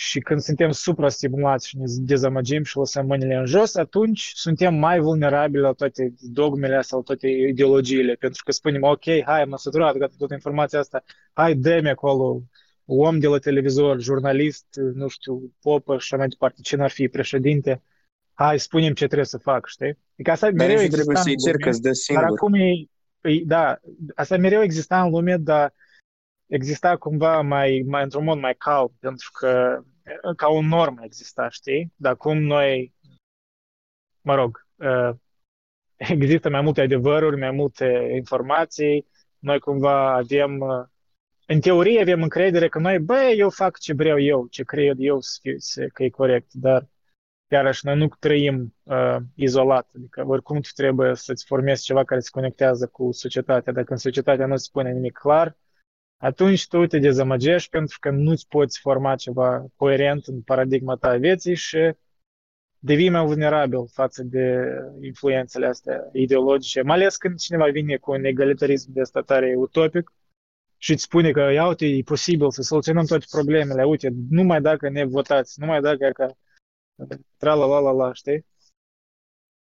Și omul vrea să creadă în, în utopii, pentru că utopiile îți permit uh, oazisul din deșert, știi? Îți promit ceva care tu sincer vrei, dar e atât de îndepărtat că, mă rog, poate din cauza că e îndepărtat și a- e atât, atât de ideal, îți îl face mai atractiv. Pentru Sau că nu depinde în totalitate de tine. Poate este o problemă da, da, da, da, da. exterioară. Da, că Pentru că o lasă alții problemă la, să, să soluționeze. Pentru că la tine în familie, dacă există o problemă, da, clar, aceea este o problemă care depinde de tine. Dar o problemă care e în mâna oamenilor străini, parcă nu ți mai este atât de familiară, dar tot o percep ca pe o problemă. Și totuși tot te poți panica din cauza ei. Dar tu nu vei fi ăla care va găsi el însuși, tu însuți, o soluționare pentru ea. Dar eu cred că Sau panicarea dacă asta uneori e ironică, adică e, nu că ironică, dar e, e Irațional. ironică în, în, în, nu, e că e fapt că e rațional, e clar, adică uneori, clar că nu totdeauna, dar uh, mă refer la faptul că din cauza că oamenii n-au sens în viață, acum mai ales, mă rog, moartea Dumnezeului, moartea valorilor și mai departe, oamenii nu au nimic așa concret. Uh, panicarea asta le dă sens în viață, știi?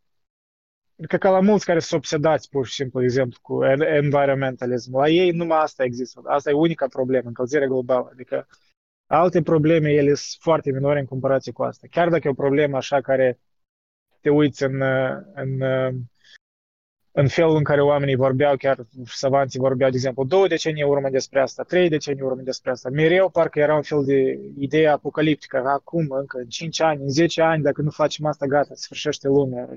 Ne neacă pe toți, știi? Și mereu împing... Uh, și iarăși, uh, să mă audă unul care e super environmentalist, să, să audă ca și argumente, spune, bă, tu ce ești, nu crezi în încălzirea globală? Nu, bă, eu pur și simplu spun că hai să fim o leacă mai sceptici și de față de ideologia asta care poate e prea adus în extreme și asta nu e unica problemă care trebuie soluționată. Exemplu, o problemă mai eminentă care o văd, asta e problemele geopolitice, sunt problemele, uh, problema autocrațiilor digitale, problemele da, adică problemele astea de, de lipsă de securitate în, în lumea digitală, chestiile astea, știi, manipulările uh, ideologice în lumea digitală, uh, problemele psihologice, suicidele care cresc pe pur și simplu ratele sunt imense în comparativ mai doar cu 10 ani în urmă.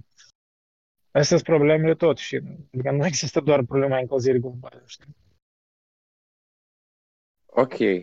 Și vin și spun... Adică asta, asta tot îi vine, vine tot în argumentul meu general că băi, nu totul e egalitar, adică noi toți avem competențele noastre, noi tot trebuie să ne concentrăm, uh, toți trebuie să ne concentrăm pe ceva aparte, poate, știi, nu toți trebuie să fie environmentalist, știi, și faptul că nu ești environmentalist nu înseamnă că nu crezi că încălzirea globală există, știi. Și simplu înseamnă că, ok, lasă ăia care Mm, sunt mă scuzați, necompetenți, am și o ăia trebuie să se întrebare. ocupe de asta, știi? Da, da, spune. Uh, am și o întrebare, nu știu dacă chiar e atât de profundă pentru a fi dezbătută, dar na, uh, credeți că unul dintre factorii problemelor din societate poate fi lipsa de empatie sau este doar o simplă stare? La sigur. Uh, Uh, cred că eu- în sine uneori poate fi empatia o problemă, pentru că poate empatia e de mai multe feluri, cea rațională sau cea doar sentimentală. Uh, Dacă auzi că se spune că este o problemă, ți-o însușești, deci empatizezi. Că băi, trebuie și eu să o rezolv, să fac parte din societatea în care sunt. Deci nu cred că e fix o... Sau da, poate fi o lipsă de empatie rațională. Băi, ce treabă are totuși chestia asta cu mine? Încerc să fiu empatic, da, văd că e o chestie rea, dar nu mă privește. Și, ca să nu o agravez, nu mă implic în ea. Uh, Eu am Eu, o uh, întrebare, scuze, la, la întrebarea ta. uh, Când vorbești de lipsa de empatie, la ce uh, problemă mai exact te referi? Când spui că e, dacă lipsa de empatie ar putea fi o cauză așa per total sau ai ceva în minte?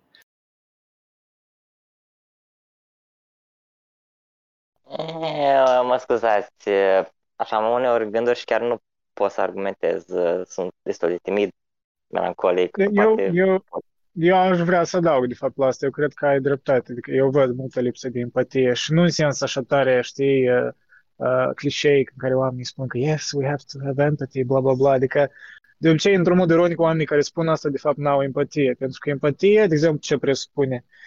Presupune că tu empatizezi cu altul. Și asta ce înseamnă? Că tu poți să empatizezi cu faptul, adică să simpatizezi cu altul, înseamnă că poți să te pui în locul lui, într-un fel, să înțelegi cum ar fi să fii în locul lui. Și asta înseamnă că ai putea înțelege o perspectivă diferită, știi? Uh, Adică empatia nu e egalitarismul ăsta, că noi toți suntem tot una și noi trebuie să avem aceeași părere. Asta nu e empatie, asta e un fel de tiranie. O empatie ar fi să înțelegi că cineva gândește altfel și are altă, alte priorități, alt scop și nu chiar dacă tu ai o, o ceva care, de care ești pasionat, nu înseamnă că ăla trebuie să fie tot atât de pasionat de chestia aia. Asta ar fi o empatie sinceră. Adică o empatie să înțelegi că da, să te pui în locul altcuiva, să înțelegi din el vine și uh, și Da. în sensul ăsta sunt absolut de acord că nu, nu există empatie, adică e- empatia e falsă astăzi și, mă rog, distincțiile astea care Șerban le face cu rațional, sentimental, nu prea sunt importante pentru mine, adică nu O le să văd dau un mic ceva care exercițiu separat. de empatie, ca să vă dați seama.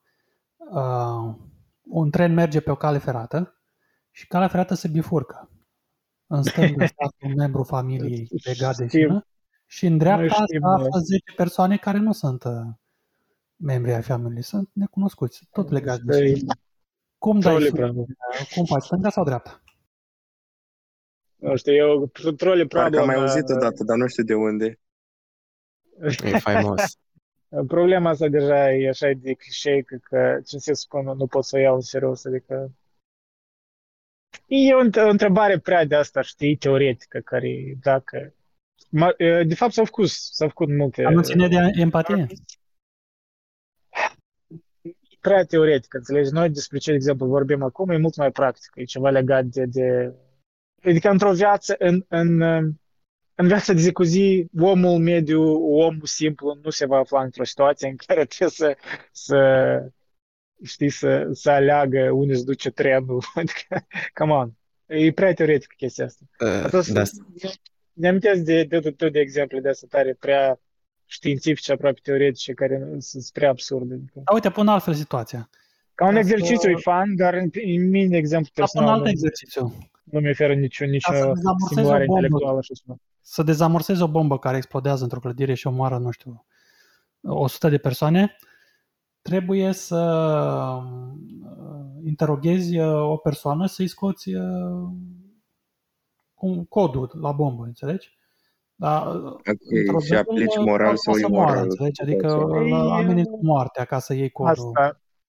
Da, dar uite, aici, aici nu are legătură cu empatie. Îl omori Aici ori- sau uh, cum faci? Ascultă, aici În nu are alte legătură debate-uri cred că am mai vorbit despre chestia asta, Mm. în uh, debate-ul legat de utilitarism și Păi morală. asta își spun, asta e legat de, de sistemul moral general, adică ești utilitarist, crezi că suferind trebuie să suferința să o cuantifici, să, adică să faci pe cineva să suferi, nu să salvezi suferința unui popor Dar noi nu întreg. vorbim acum în mare. totalitate despre morală. Păi, Da, noi nu vorbim despre asta. Noi vorbim în sens mai, mai pragmatic, cu- mai direct despre empatia despre care noi vorbim are de a face ceva, ceva mai concret în viața noastră.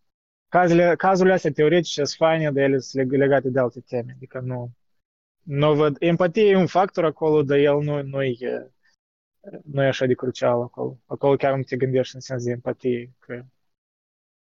Da, adică Uh. unii ar justifica, ar spunea că ar trebui să-l torturezi pe cineva ca să salvezi mai mulți oameni. Unii ar spune că nu. Mă rog, nu mă fascinează asta așa de tare ce ți spun, sunt prea teoretice cazurile astea. Da, legat de trolley problem s-au făcut uh, niște experimente și uh, majoritatea oamenilor uh, Se n-au abțineau. schimbat. Da, nu. Da, da, da. Uh, Vorbești de experimentul ăla de la, cum îl numea pe ăla, Verita, nu Veritasium, Visos? Visos, da. El a făcut un episod despre asta, Da. așa Da, Mhm. da, da, da, l-am privit, era fascinant, da. da, da. Da, majoritatea se abțineau, nu, nu, vroiau, nu voiau responsabilitatea aia, știi? Și asta, it makes sense, cred că. Uh, și îmi pare că doar vreo unul sau vreo doi au, au ales uh, într-un sens mai utilitar să o schimbe, dar majoritatea evadau de responsabilitate, știi? Nu voiau să, să-și pună pe... Dar, mă rog, altul ar putea argumenta că asta tot e o alegere, să nu alegi, știi? Tot, uh, oricum trăiești cu consecințele. Asta nu știu, ca, ca și cum ai vedea un, un copil care se neacă într-un bazin și treci pe alături și, e, păi, n-am făcut nimic, n-am încercat să-l salvezi și, știi, încerci să-l salvezi și poate nu reușești și într-un fel e vinul ta că n-ai reușit. Dar dacă nici n-ai sărit, că n-ai decis, tot e o alegere, știi? Să nu te implici, tot e o alegere. Eu, da, eu la facultate sunt la sociologie, eu să studiez uh, foarte mult uh, fix uh, si- situații de astea, adică ce îi face pe oameni să se ajute între ei și așa mai departe și în general studiile arată că nu e o problemă de empatie neapărat, că oamenii Mhm. sunt uh, empatici, problema e că uh, oamenii nu își asumă responsabilitatea și că situațiile în care sunt puși sunt uh, neclare, adică eu stau în centrul Bucureștiului, de exemplu, trec aproape zilnic pe lângă oameni care stau semi-inconștienți pe jos și aproape niciodată nu îi ajut pentru că nimeni nu îi ajută și când îi vezi pe toți că îl ignoră, te gândești, ok, deci nu e o problemă, trec și eu mai departe. Empatia e o slăbiciune. Dacă vezi un cerșător, el apelează la empatie să-ți ia banii. Nu Băi, neapărat. Aici, adică e- aici, Iar aici e faptul- discutabil, ai- ține de manipulare, dar, dar schimbăm subiectul. Adică, Cum Da, ziceam adică și în e- exemplul folosit uh, la, subiect, la subiectul lui Andrei, uh, poți fi empatic în societate, dar asta nu înseamnă neapărat să te implici. Iar în subiectul tău, asta nu înseamnă că dacă treci pe lângă cercetători, ești antipatic. Anti, antipatia sau empatia nu cred că întotdeauna constau în punerea în aplicare a soluției. A, păi dacă ești empatic și dar nu faci nimic, atunci nu cred că are vreo relevanță. Exact. Asta Tot da, e- fiind- empatia asta e în interiorul tău, dar dacă nu acționezi, nu are nicio, nu are nicio rol. Păi voi Mă rog, băgați bani la declarația că cercetători. empatia e o slăbiciune e tare generală, adică slăbiciune Adică, și da. poate fi și utilă, poate fi și bună. Adică, Din ce... Putem să fim moral sau imoral și la subiectul acela cu trolley problem, uh, dar nu punem chestia asta în aplicare, ci doar ne gândim la ea. Același lucru ar spune și despre empatie. Nu trebuie neapărat să o pui în aplicare, ci ce ai face sau dacă îți pare rău, dacă ai o mică durere. Faptul că tu acum ai vorbit despre cerșetorul ăla înseamnă că încă ți-a rămas în suflet problema lui. Deci probabil ai empatizat un pic. Deci asta Da. nu te face antipatic. Da, scuze, uh, nu mi se po- nu, eu nu sunt de acord că, de exemplu, dacă eu mă duc peste cineva într-un magazin și fur de acolo și după aia ajung acasă și zic, a, vai, ce rău îmi pare, eu tot am furat de la el, adică ce e în sufletul meu e irelevant. Asta, asta mi-amintește de uh, ce se întâmplă în Mizerabili cu... Nu, nu, Jean spoilers, Valjean. nu am citit. Ok, ok. Da, Mm. mulți, mulți politicieni, uh, uh, să zic, bagă mâna în portofelul, bugetul, știi, guvernului, a statului și după aia se duc la biserică, știi, sau se duc la muntele Atos. Da, da, normal, normal. Păi, Da, da, dacă au pus chestia asta în aplicare, că au mers la biserică, asta nu-i face credincioși. Kierkegaard ar fi de vrea să-și acord. spele păcatele, știi? Ca și cum, uh, dacă mergi la muntele Atos, te urci pe ala, gata, ți-ai spălat uh, orice păcat. Kierkegaard, mă rog, intelectualul danez care din secolul XIX, el critica biserica daneză, chiar dacă era credincios, era creștin, păi el avea exemplul ăsta de uh, băi, adică există oameni atei care prin comportamentul lor, de fapt, uh, urmăresc uh, spusele lui Isus mult mai sincer decât mulți credincioși care, pur și simplu, prin ritual se duc la biserică, dar în, în, în acțiune, de fapt, ei nu, nu sincer, știi? Și îmi place ideea asta lui, da. Da, pe la urmă, acțiunea contează cel mai mult. Adică ce e în capul tău, că simți empatie, că nu știu ce, asta e tot e legat de tine. Dar pe la urmă, depinde ce faci cu cea empatie. Da, ăștia care se duc la muntele Atos politicieni, barem se simt cu musca pe căciulă, barem, știi, alții nici pe atâta. Nu, pentru că mulți, mă rog, în România cred că gândesc așa mai superficial, știi, mă rog, vorbesc de oameni, cred că de la sate, văd că îl văd pe politician că se duce la muntele Atos și spune că, a, înseamnă că asta e credincios, știi, indiferent deja. Știi, poți să înțelegi că pe unii de la sat, băi, au ei timp să, să... De muncit oamenii, n-au timp să se informeze, să, să afle ce de fapt face politicianul ăla, știi? Că oricum omul până la urmă delegează tot asta altora. Uh, Și formează Asta- opiniile în spatele altora. Afirm mai mult că ceea ce face omul și îl definește, nu îl definește pentru acțiunile pe care le-a făcut altcineva, ci pentru ceea ce crede el. Omul care vede că politicianul merge la biserică și crede, uite că e un politician bun, uh, judecata pe care o are el depinde de acțiunea politicianului sau ceea ce crede el fals despre politician clar despre ceea ce crede el fals. Adică alții nu-ți influențează de fapt cu adevărul opinia ta. Pentru că opinia ta poate fi falsă fără să-ți dai seama. Nu, eu cred că e o combinație de chestii, nu poate fi una sau alta. Ah, da, exact. Când Dar noi în fine, vorbeam noi de cumva mai ne-am multe abătut de soluții, la tema inițială, dar, Ne-am- clar. ei, Da. mă rog, nu știu. Dacă doriți un experiment... Adică uh, eu am, am, am făcut videoul ăla, de fapt, cu, ca o discuție. Aș vrea, de fapt, să, să aud contraargumente. Poate, știi, poate, poate, poate Auzi, greșesc Andrei, am o puțin. întrebare pentru tine. Cine Da, da. empatizează mai mult, uh, la modul general, femeile sau bărbații? Femeile, pentru că biologic uh, ele s- au fost mai mult programate pentru a, a empatiza cu copilul său, pentru supraviețuirea speciei și la ei empatia chiar e mai utilitar. La bărbați empatia de multe ori într-adevăr e slăbiciune, cel puțin istoric vorbind, pentru că empatia nu le-ar oferi, empatia exagerată nu le-ar oferi să, să omoare inamicii, triburile care riscă viața tribului lor și păi, n-ar supraviețui. E atât de simplu, adică din punct de vedere biologic. Ca o Andrei, tendință generală, femeile au mai multă empatie, din considerente normale, adică trebuie de apreciat spus- asta, adică nu trebuie de ai denigrat. spus, ai spus că ți-ai dori să primești contraargumente asupra uh, temei de dezbatere. Uh, Da, da. Și mă gândeam acum, pe exemplu, care l-a dat uh, tipul cu femeile și bărbații și empatia lor. De ce din start ai afirmat că cineva poate fi sau nu poate fi, egalând toată clasa aia? o femeie... Nu, am spus, am spus tendința generală și e adevărat. Uh, uh, tendința generală, Gaia și generală, uh, cazurile de excepție, ori cazurile individuale, nu neagă tendința generală, știi? Când, când auzi, când, când oferi o chestie generalizată și generaliz, generalizată într-un sens care are logică. Și aici spun eu, de fapt, are logică, nu, nu numai eu spun asta, știi? Dacă crezi în, că crezi în știință, dacă crezi în studiile evoluționare, păi asta e de-aia femeile au mai multă empatie. Să nu înseamnă că toate femeile sunt empatice în, în acest fel. O tendință generală e, e asta. Și cazurile okay. individuale nu neagă tendința generală, știi, că asta nu are logică. Dar, da, continuă. Eu și m-am adresat Dar nici generalul, nici generalul nu afirmă particularul. Uh, general, generalul afirmă multitudinea particularilor. Adică exact, adică, da, da, da. Spune, adică da, o statistică. Da, adică tot am adresat asta în, în video când vorbeam despre educație. Adică, da, nu există om mediu, adică el, asta e o abstractizare.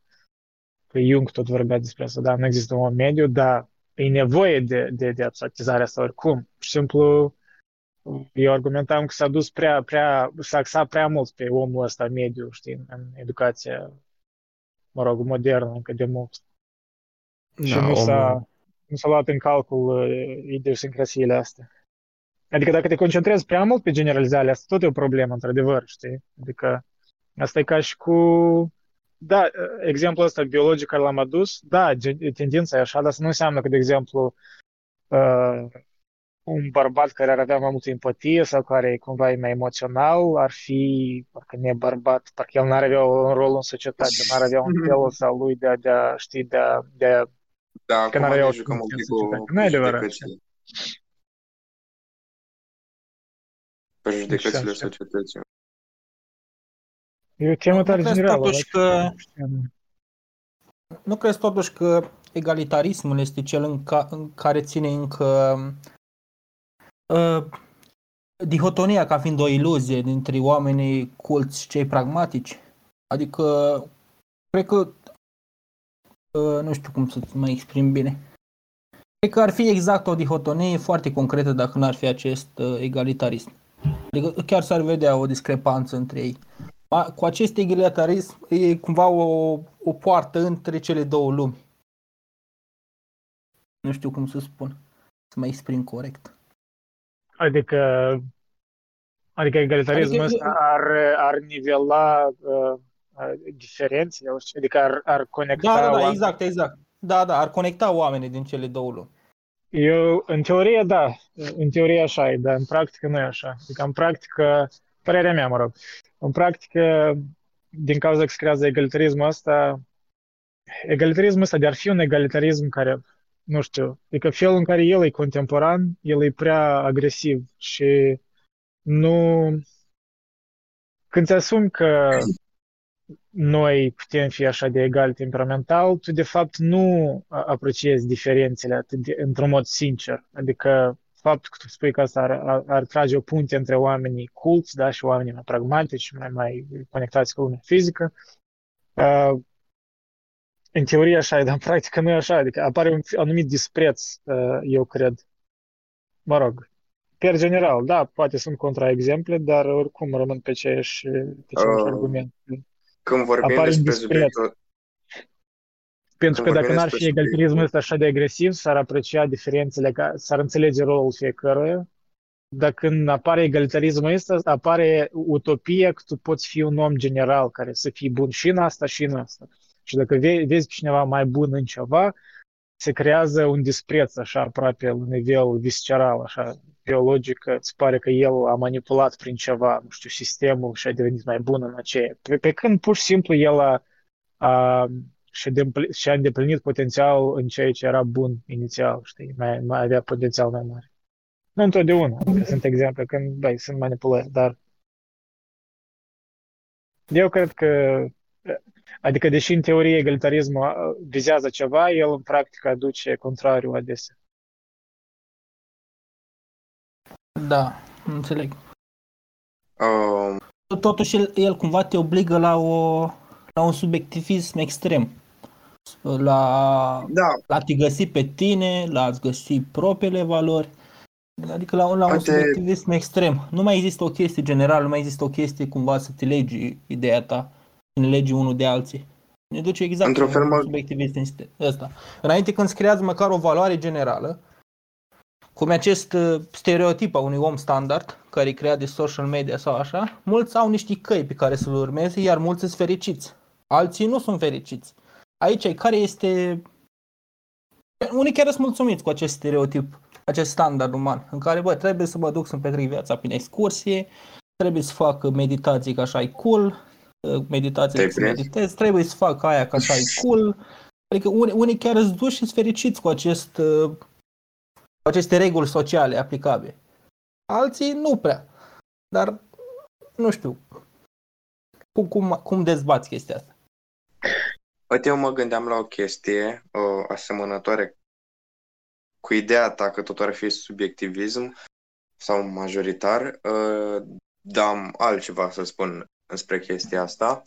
Uh, faptul că noi, ne gând- noi dezbatem chestia asta acum în termeni, nu știu, mai abstracți, cum ar fi egalitarismul. Dar clar, cineva care se află în subiectul pe care îl vorbim noi, nu va numi problema lui sau ceea ce face el egalitarism. Oamenii care fac parte în, din uh, problema noastră, nouă ni se par iraționali, pentru că noi găsim acum soluții, pentru că căutăm soluții, pentru că am găsit problema. Ei nu văd neapărat o problemă, deci oamenii aceștia ni se par iraționali. Dar asta pentru că noi vorbim în termeni abstracți, iar persoanele alea participă la problema asta pentru că au găsit um, probleme pe care le pot da ca exemple. Uh, eu pot spune că școala mea promovează egalitarismul și deja am dat exemplu școala mea, dar nimănui nu-i pasă de școala mea în momentul de față, pentru că noi vorbim cu termeni mai mari. Deci, oamenii care se află în problema asta, dar nu-și dau seama despre ceea ce vorbim noi, se află pe câmpul de luptă plin de exemple. Noi nu folosim exemple, privim doar Dar teoretic. cum adică nu folosim exemple? O- Ok, încercăm să căutăm exemple, pentru că mai întâi am găsit problema. Problema Nu, este noi, expusă. nu e așa de separat. Tu găsești problema urmărind exemplele din viață. Nu e ca și cum întâi găsești problema și după aia cauți exemple. Nu cred că e așa. Cel puțin în cazul meu nu e așa. Like, Și problema categoric, cu- uh, Problema cu abstractizarea, păi cum altfel? Adică normal că o să abstractizezi. Tu trebuie să, ca Da, n-am zis să că nu e observi o bine. tendință generală, trebuie să abstractizezi. Adică asta știi N-am zis că ca e bine sau chestia bine. aia, mi amintește de, de chestia aia cu oamenii când spun că oh, a- astăzi totul e prea politizat. Dar păi și normal, adică până la urmă totul se duce la politică. Adică tu, oricum multe chestii, multe decizii culturale, multe chestii comportamentale care influențează comportamentul oamenilor, e făcut prin prisma politică. Normal că multe chestii sunt politizate. Și simplu, ei când spun politizate, e că se politizează prea mult, adică se manipulează, asta e altceva. Când spui că e politizat. Așa e și chestia cu abstracția. Normal că se va abstractiza uh, exemplele. Deci nu poți face un argument din exemple fără să abstractizezi, fără să creezi o tendință generală, fără să vezi ceva în comun din acele exemple. Ei, altfel nu poți, altfel uh, nu mai are sens să argumentezi. Da, dar am spus că oamenii care participă la această problemă nu ne vor înțelege pe noi pentru că ei își privesc doar exemplele, dar nu găsesc și termenii abstracți pentru ele. Ai înțeles acum? Nu știu.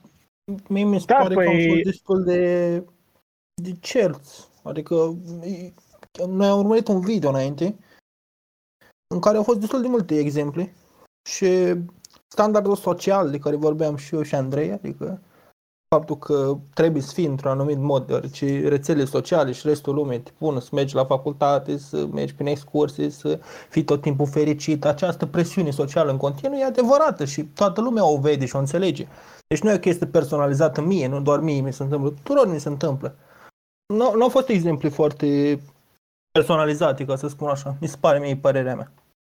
Adică dacă, dacă exemplele, adică dacă argumentul meu n-ar fi, adică dacă ar fi cu totul subiectiv și n-ar fi măcar un pic de rațiune în el, da, atunci aș fi de acord că n-are sens să abstractizez, dar când abstractizarea are un argument cumva care atinge o anumită rațiune, asta presupune că oamenii care cumva tu spui că nu-ți gândesc la abstractizare, ei oricum au acces la rațiune și în asta e sensul filosofiei, până la urmă trebuie să atingi rațiunea măcar un pic, adică nu poți să mă subiectivizezi.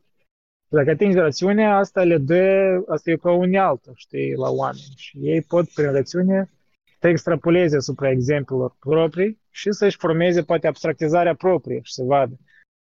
Și să creeze un contraargument și mai departe. Dar ceea ce eu vorbesc, din păcate, asta se, se erodează. Oamenii pierd skill-ul ăsta de a, de a abstractiza din exemplele proprii. Ei ori îți duc în extrema asta în care și într-un sens că eu am văzut multe exemple în viața mea, adică când oamenii chiar sincer fac așa, că când le, le, le spui despre o tendință generală și dai, oferi exemple, oferi, nu știu, chiar și studii ori ceva, ei spun că da, dar uite, eu am, am avut un exemplu în viața mea când că nu a fost așa, știi? Și așa ți-l oferă nu ca, un, ca încă o, o informație care include într-un argument, dar oferă de parcă asta ar nivela toată tendința generală, știi? Și asta așa de stupid, adică asta așa de antirațional faptul că tu ai un exemplu, știi, care neagă o tendință, nu neagă tendința aia. Asta e Asta, asta e gândirea matematică, știi că dacă un singur exemplu nu se potrivește teoriei, teoria e greșită. Da, dar o viață nu e matematică. Adică matematica e partea vieții. Este, este matematică. altceva. Viața, viața este matematică este matematică în viață, dar viața nu e matematică. Tu nu, nu-ți poți calcula comportamentul uman prin matematică, crede-mă. Ba da, ba da, ba da. Nu, categoric, da. nu, da. Era o există, glumă. Există determinism, v-ați uitat la devs. Determinismul ăsta absolut e absurd. Există determinism, dar el nu e așa cum, uh, cum oamenii pretind. Sunt multe contraargumente. Eu cred că nu avem calculatoare suficient de puternice. Dacă vom avea, vom determina diferite comportamente. Nu. Da, noi deja determinăm comportamentele, dar ele nu sunt așa de matematice. Facebook, Google ne determină, adică ei știu mai bine ce ne vreți. determină, dar nu ne determină în completitud, nu ca și cum uh, credem. Dar Eu, de, vreau să zic, tendința pe viitor e să ne determine cât mai precis. Prea da, spre asta se duce, dar asta nu înseamnă că e realizabil, ori că e de dorit. În fine, asta e altă temă, dar nu știu, eu cred în compatibilism, adică eu cred că o anumită, o anumită doză de liber arbitru e compatibil cu determinism. Și eu, și eu aș vrea să cred că este asta, dar din păcate, matematic... Nu, asta, e, asta nu e o credință, e un argument întreg filosofic. Este mm. incompatibilism, este compatibilism, adică poți citești despre asta. Este un, uh, recomand apropo pe Stanford Encyclopedia Philosophy, acolo au tare bune articole despre asta. Adică E un argument întreg, nu numai eu l-am da, Din păcate, sistemele informatice ne dovedesc că e determinism tot sistemul. În care A, asta e o viziune tare reducționistă asupra vieții. Da. Asta, e cum, asta e cum un uh, savant uh, evoluționar de biologie ar reduce totul la biologie evoluționară. Asta e absurd. Păi da, dar aici intervenim exact ca la Darwin, știi, înainte, exact pe aceeași temă. Înainte păi da, dar Darwin... Nu exista, ăștia ziceau erau două tabere, știi, și acum, acum e la fel cu determinism și liber arbitru. Eu, din câte știu, uh, scuze, uh, fizica și fizicienii tind toți spre determinism, adică în fizică cam există consens. Nu neapărat, nu neapărat. Sunt fizicieni de top care zice că liber arbitru există. Nu neapărat, de exemplu, fiz- nu știu, puțin, puțin eu, eu, fizică, dar uh, fizica cuantică cumva distruge multe paradigme despre determinism, adică e tare impredictibil. Exact, spune că orice formă, orice materie este într-o stare nedeterminată până este privită sau adică nu, nu există nimic cert decât când este văzut. Deci toată, toată fizica cuantică. Da, acela este tai... colapsul cuantic, ce zici tu. Da, deci tai tot ce ține de determinist. Dar deterministul neagă viața în general. Deci mm. să spui că este un, ceva absolut, e o negare a vieții. Eu n-aș fi de acord și mi se pare că oamenii nu acționează așa cum acționează electronic. Fizica cuantică e de vorba despre lucruri foarte mici, dar oamenii da. în comparație cu electronii sunt enormi. Dar tu nu ești tot creat evident. din electron și din chestii. Adică evident că Ba da. Când, când spui de, din micro și cum acționează tot ce ține din micro, uh, tu ești format din micro, îți dai seama. Da, așa e, dar lucrurile mari nu se comportă ca lucrurile mici, că tocmai asta e vorba de incompatibilitatea dintre teoria lui Einstein a relativității și fizica cuantică. Că dacă ele s-ar comporta la fel, atunci fizica ar fi gata, rezolvată, da. Da. Totuși eu nu distrug corona de minunea lumii și ca să spun așa și nu prea... Nu, simplu, uh, o parte din care îmi pare absurd determinismul ăsta absolut e că e prea arogant, adică noi nici n-am aflat corpul uman de fapt cum el funcționează până la urmă, noi nici nu înțelegem ce e, ce e conștiință, până la urmă nu avem consensus. Asta voiam să spun și cum eu. poți, cum poți să-ți asumi că tu gata, ai determinat, gata, tu poți determina comportamentul uman la nivel matematic, dacă nici nu-l cunoști ca atare, adică asta e arogant să spui asta și și da, tot argumentul ăsta cu un corp mic nu e același ca, ca un sistem uh, complex mai mare. Faptul că la un sistem atomic, nu știu, poți observa un comportament cuantic, whatever, și pe urmă să te uiți la corpul uman, că poți să-l... uh, Adică chestia asta că noi suntem Stardust, ok, da, crezi în Big Bang, e, e așa, dar noi nu ne comportăm ca Stardust, știi? Adică, whatever, adică asta, e- asta e, ducem dincolo de teme de de-aia îmi pare absurd. Adică, îmi pare absurd și să crezi doar în liber arbitru pur. De-aia eu sunt compatibilist. Cred că ele s- s- uh, uh, pot, pot exista reciproc. Adică ele nu sunt exclusive reciproc. Tu ești hibrid, uh, ca mașinile, și mergi pe acolo hibrid. Pot spune, Nu pot ești spune. IV, nu ești IC sau IV, ești hibrid. Da, nu, nu, nu mă duc în extrem. Că și stoicii erau compatibiliști. Da, într-un anumit sens. Adică, da, e curios la ei. Oricum îi văd, îi văd o leacă compatibiliști, dar puțin mai mult spre determinism decât Da, asta da. Pentru că așa era contextul atunci, contextul statelor orașe greci care se destrămau și Imperiul Roman și așa mai departe și era nevoie de o filosofie care accepta, care îți accepta cumva pasivitatea vieții când de nu puteai făcea multe și trebuia să te... Da, oricum trăim într-o simulare și așa că degeaba. Ei, asta e... Eu sunt de acord cu asta, nu, nu te lua. Eu, eu sunt de acord cu simularea. Adică dacă ar fi Asta îmi pare... părerea mea, eu, eu asta cred, altceva nu cred. Pe, Aha, poți să și- numești cum vrei, dar dacă și, te ok, gândești... și, și dacă e o simula asta, știi ca, mă rog, film, uh, exemplu banal de Matrix, uh, mi-amintesc chiar Ok. proful de, proful de filosofie care câțiva ani în urmă umblam la curs și păi uh, el a, a ironizat Matrix, spune că ok, Neo s-a trezit și a aflat că asta e simulare, dar de ce și-a asumat că aia în care s-a trezit e de fapt nu e încă o simulare, știi? De ce s-a oprit la primul nivel? Adică s-a oprit din a filosofa omul, adică a acceptat prima dogmă care i s-a evit în față, știi? Ar putea fi și aia, simulare în simulare. Dar deja dacă îți duci argumentul ăsta la, în așa sens, poți să-l duci la absurd. Adică e simulare la simulare la simulare. Ce îți spune că asta e ultima lume? Păi Da, De-aia îmi pare asta un nu fel de înseamnă că nu absurd. ești într-o simulare. E, efectiv, eu mă joc acum un joc și în jocul, resp- uh, în jocul ăsta are un mini-joc. Deci mă joc alt joc în alt joc, știi? E perfect valabil. Dar E o simulare. Iarăși, chestiile astea sunt așa, sunt așa, sunt faine la, un, la o iarbă, la un fum, dar în sens serios nu mă fascinează serios. Îmi pare niște pierderi de Po- timp. Poți să-ți dau eu un argument? Un argument, știu că și tu lucrezi în IT și Da, atunci cred că e, e nici- destul de nici- valabil.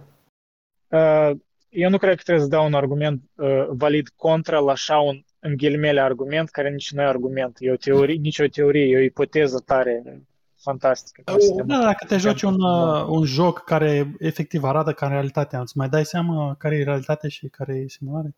E fel de Dar nu e întrebare. ideea În despre- primul rând, nu există așa joc care să nu-ți dai seama că nu e Va realitate. fi, În al doilea de- rând, uh, când vom ajunge la așa etapă, poate atunci o să mă întreb, dar până atunci noi toți vom, Nu e vom fi foarte morți. departe viitorul ăsta, să știi.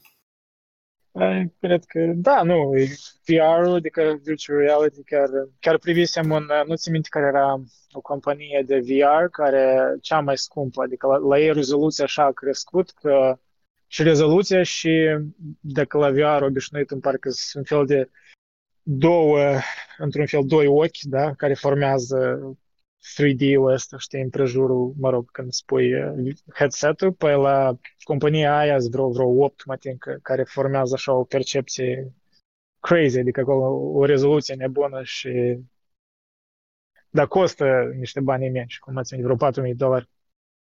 Dar în fine, adică Dăm voie să-mi spun și eu argumentul atâta. Nu să, nu să accesibil. Dar asta Chiar dacă ține. Da, spune, spune argumentul. Uh, o să mă leg un pic de fizica cuantică. Știi că, cum am spus, orice, orice stare a materiei este... De fapt, materia este undă, iar când este privită se transformă exact în materie.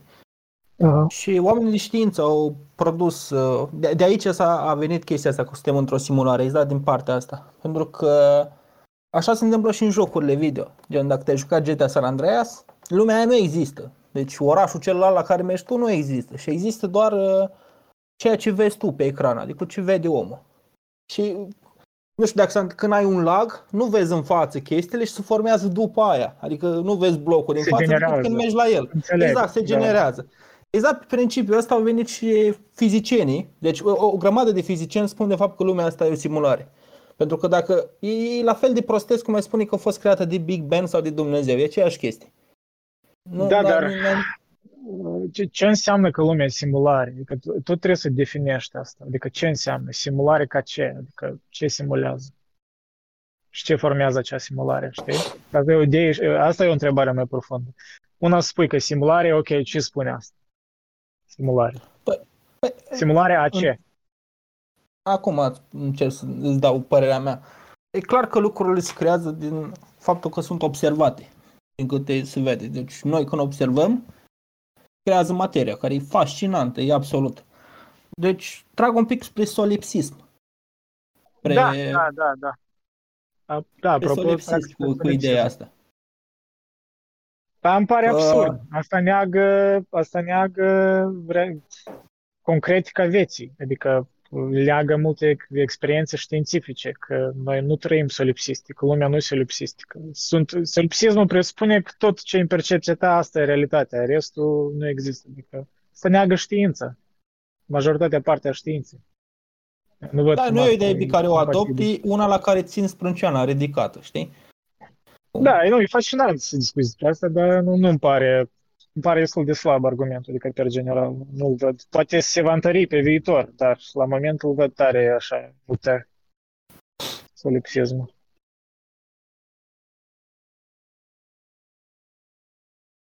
Uh, nu, nu, n-ai dezbătut ce spuneam eu înainte despre egal- egalitarism.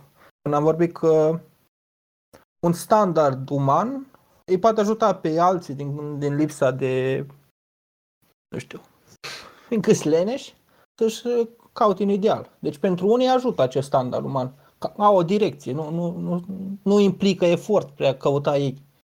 Da, sunt de acord, adică există o valoare, în, nu pot nega, adică total, că nu există nicio valoare în egalitarism. Da, oferă ceva de gata unora care nu vor să depună efortul să să-și dezvolte teosul lor, da, potențialul lor. Da, este așa ceva. Dar uh, faptul că există oameni care pentru ei e util asta, eu nu cred că la scara societății ar aduce rezultate bune. Uh, La scara societății asta e o tendință proastă, adică nu, nu văd cum asta ne va duce vreo dezvoltare sănătoasă. Vom degrada și mai mult.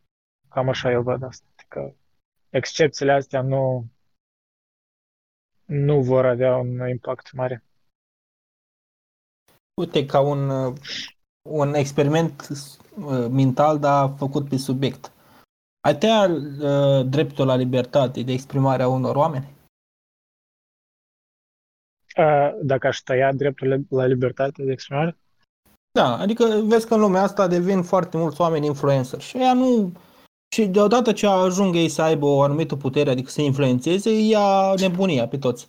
Și atunci încep fiecare să dea sfaturi de toate prostiile din lumea asta. Dacă ei cred că au o comunitate, nu știu, de Ei- câțiva oameni, de ei fac jonglerii, fac, încep să dau sfaturi. Le tăia dreptul oamenilor aia să dea sfaturi în domenii care nu e a lor? Da, adică am făcut un video eu întreg despre asta, vreun an, cred cu Hitchens, libertate de exprimare. Argumentul meu general e că eu sunt aproape, aproape absolutist, în sens că sunt pentru libertate de exprimare, nu sunt cenzură. Asta nu presupune că sunt naiv față de cazurile când asta e nociv. Și eu cumva în sistemul meu de gândire pro-libertate de exprimare, eu admit că vor fi multe uh, damage, da? adică trebuie, noi vom fi permanent nevoiți să rezolvăm problemele care apar din libertatea asta de exprimare. Pentru că alternativa îmi pare mai proastă, adică cine va decide ce e ok să spui, ce nu e ok. Nu tot oamenii, nu, nu tot se vor crea niște instanțe centrale care vor decide asta și cine sunt ei să decidă asta, știi? Nu e ca și cum uh, chestiile astea sociologice de norme morale, o matematică pe care o poți stabili pentru final și chiar și matematica aia nu e așa de exactă, știi? Chiar și matematica se progresează și se schimbă și așa mai departe, că nu toată, clar, dar mă rog, asta e dincolo de temă, dar uh, alternativa o văd mai proastă, adică ce aici se împinge acum, de exemplu, în Occident, aici că totul e mai mult, uh, tot mai mult se erodează libertatea de exprimare, nu-mi pare ceva sustenabil, pentru că adesea oamenii care capătă și mai multă influență, care, mă rog, conspiraționiști, care îți duc în aberații totale, uh, ei capătă influență inclusiv și din cauza că sunt cenzurați și găsesc metode alternative de a comunica și se creează un fel de mitologie de, de misfit, de rebel, de, mă rog, care rezistă sistemul și așa mai departe. Și deși există oameni care, într-un mod sincer, rezistă sistemul și trebuie să o facă, dar există care își creează toată identitatea pe asta. Adică într-un, tot e un fel de sens, într-un sens manipulativ, știi? E, da, văd mai multe în același timp, o soluție care aș, aș, aș, aș include în sistemul ăsta e dar asta trebuie să încep de devreme, de, de mici, să, să ne educăm într- într-așa sens în care să înțelegem limitele competenței fiecare, știi? Adică problema din care toți oamenii spun, își spun părerea despre totul și se duce în absurdul ăsta în care sistemele acum de judecată, de, de politice și mai departe, ideologiile, tot se axează mai mult pentru cenzură, e din cauza, tot din cauza egalitarismului, că noi ne impunem uh, ideea asta că noi toți suntem buni în toate și noi putem avea păreri despre tot. Adică soluția mea e să-ți știi locul tău, să-ți știi limitele competenței. Asta nu înseamnă că nu poți să spui părere despre tot, dar trebuie să-ți dai seama că părerea ta nu are valoare în multe chestii. Adică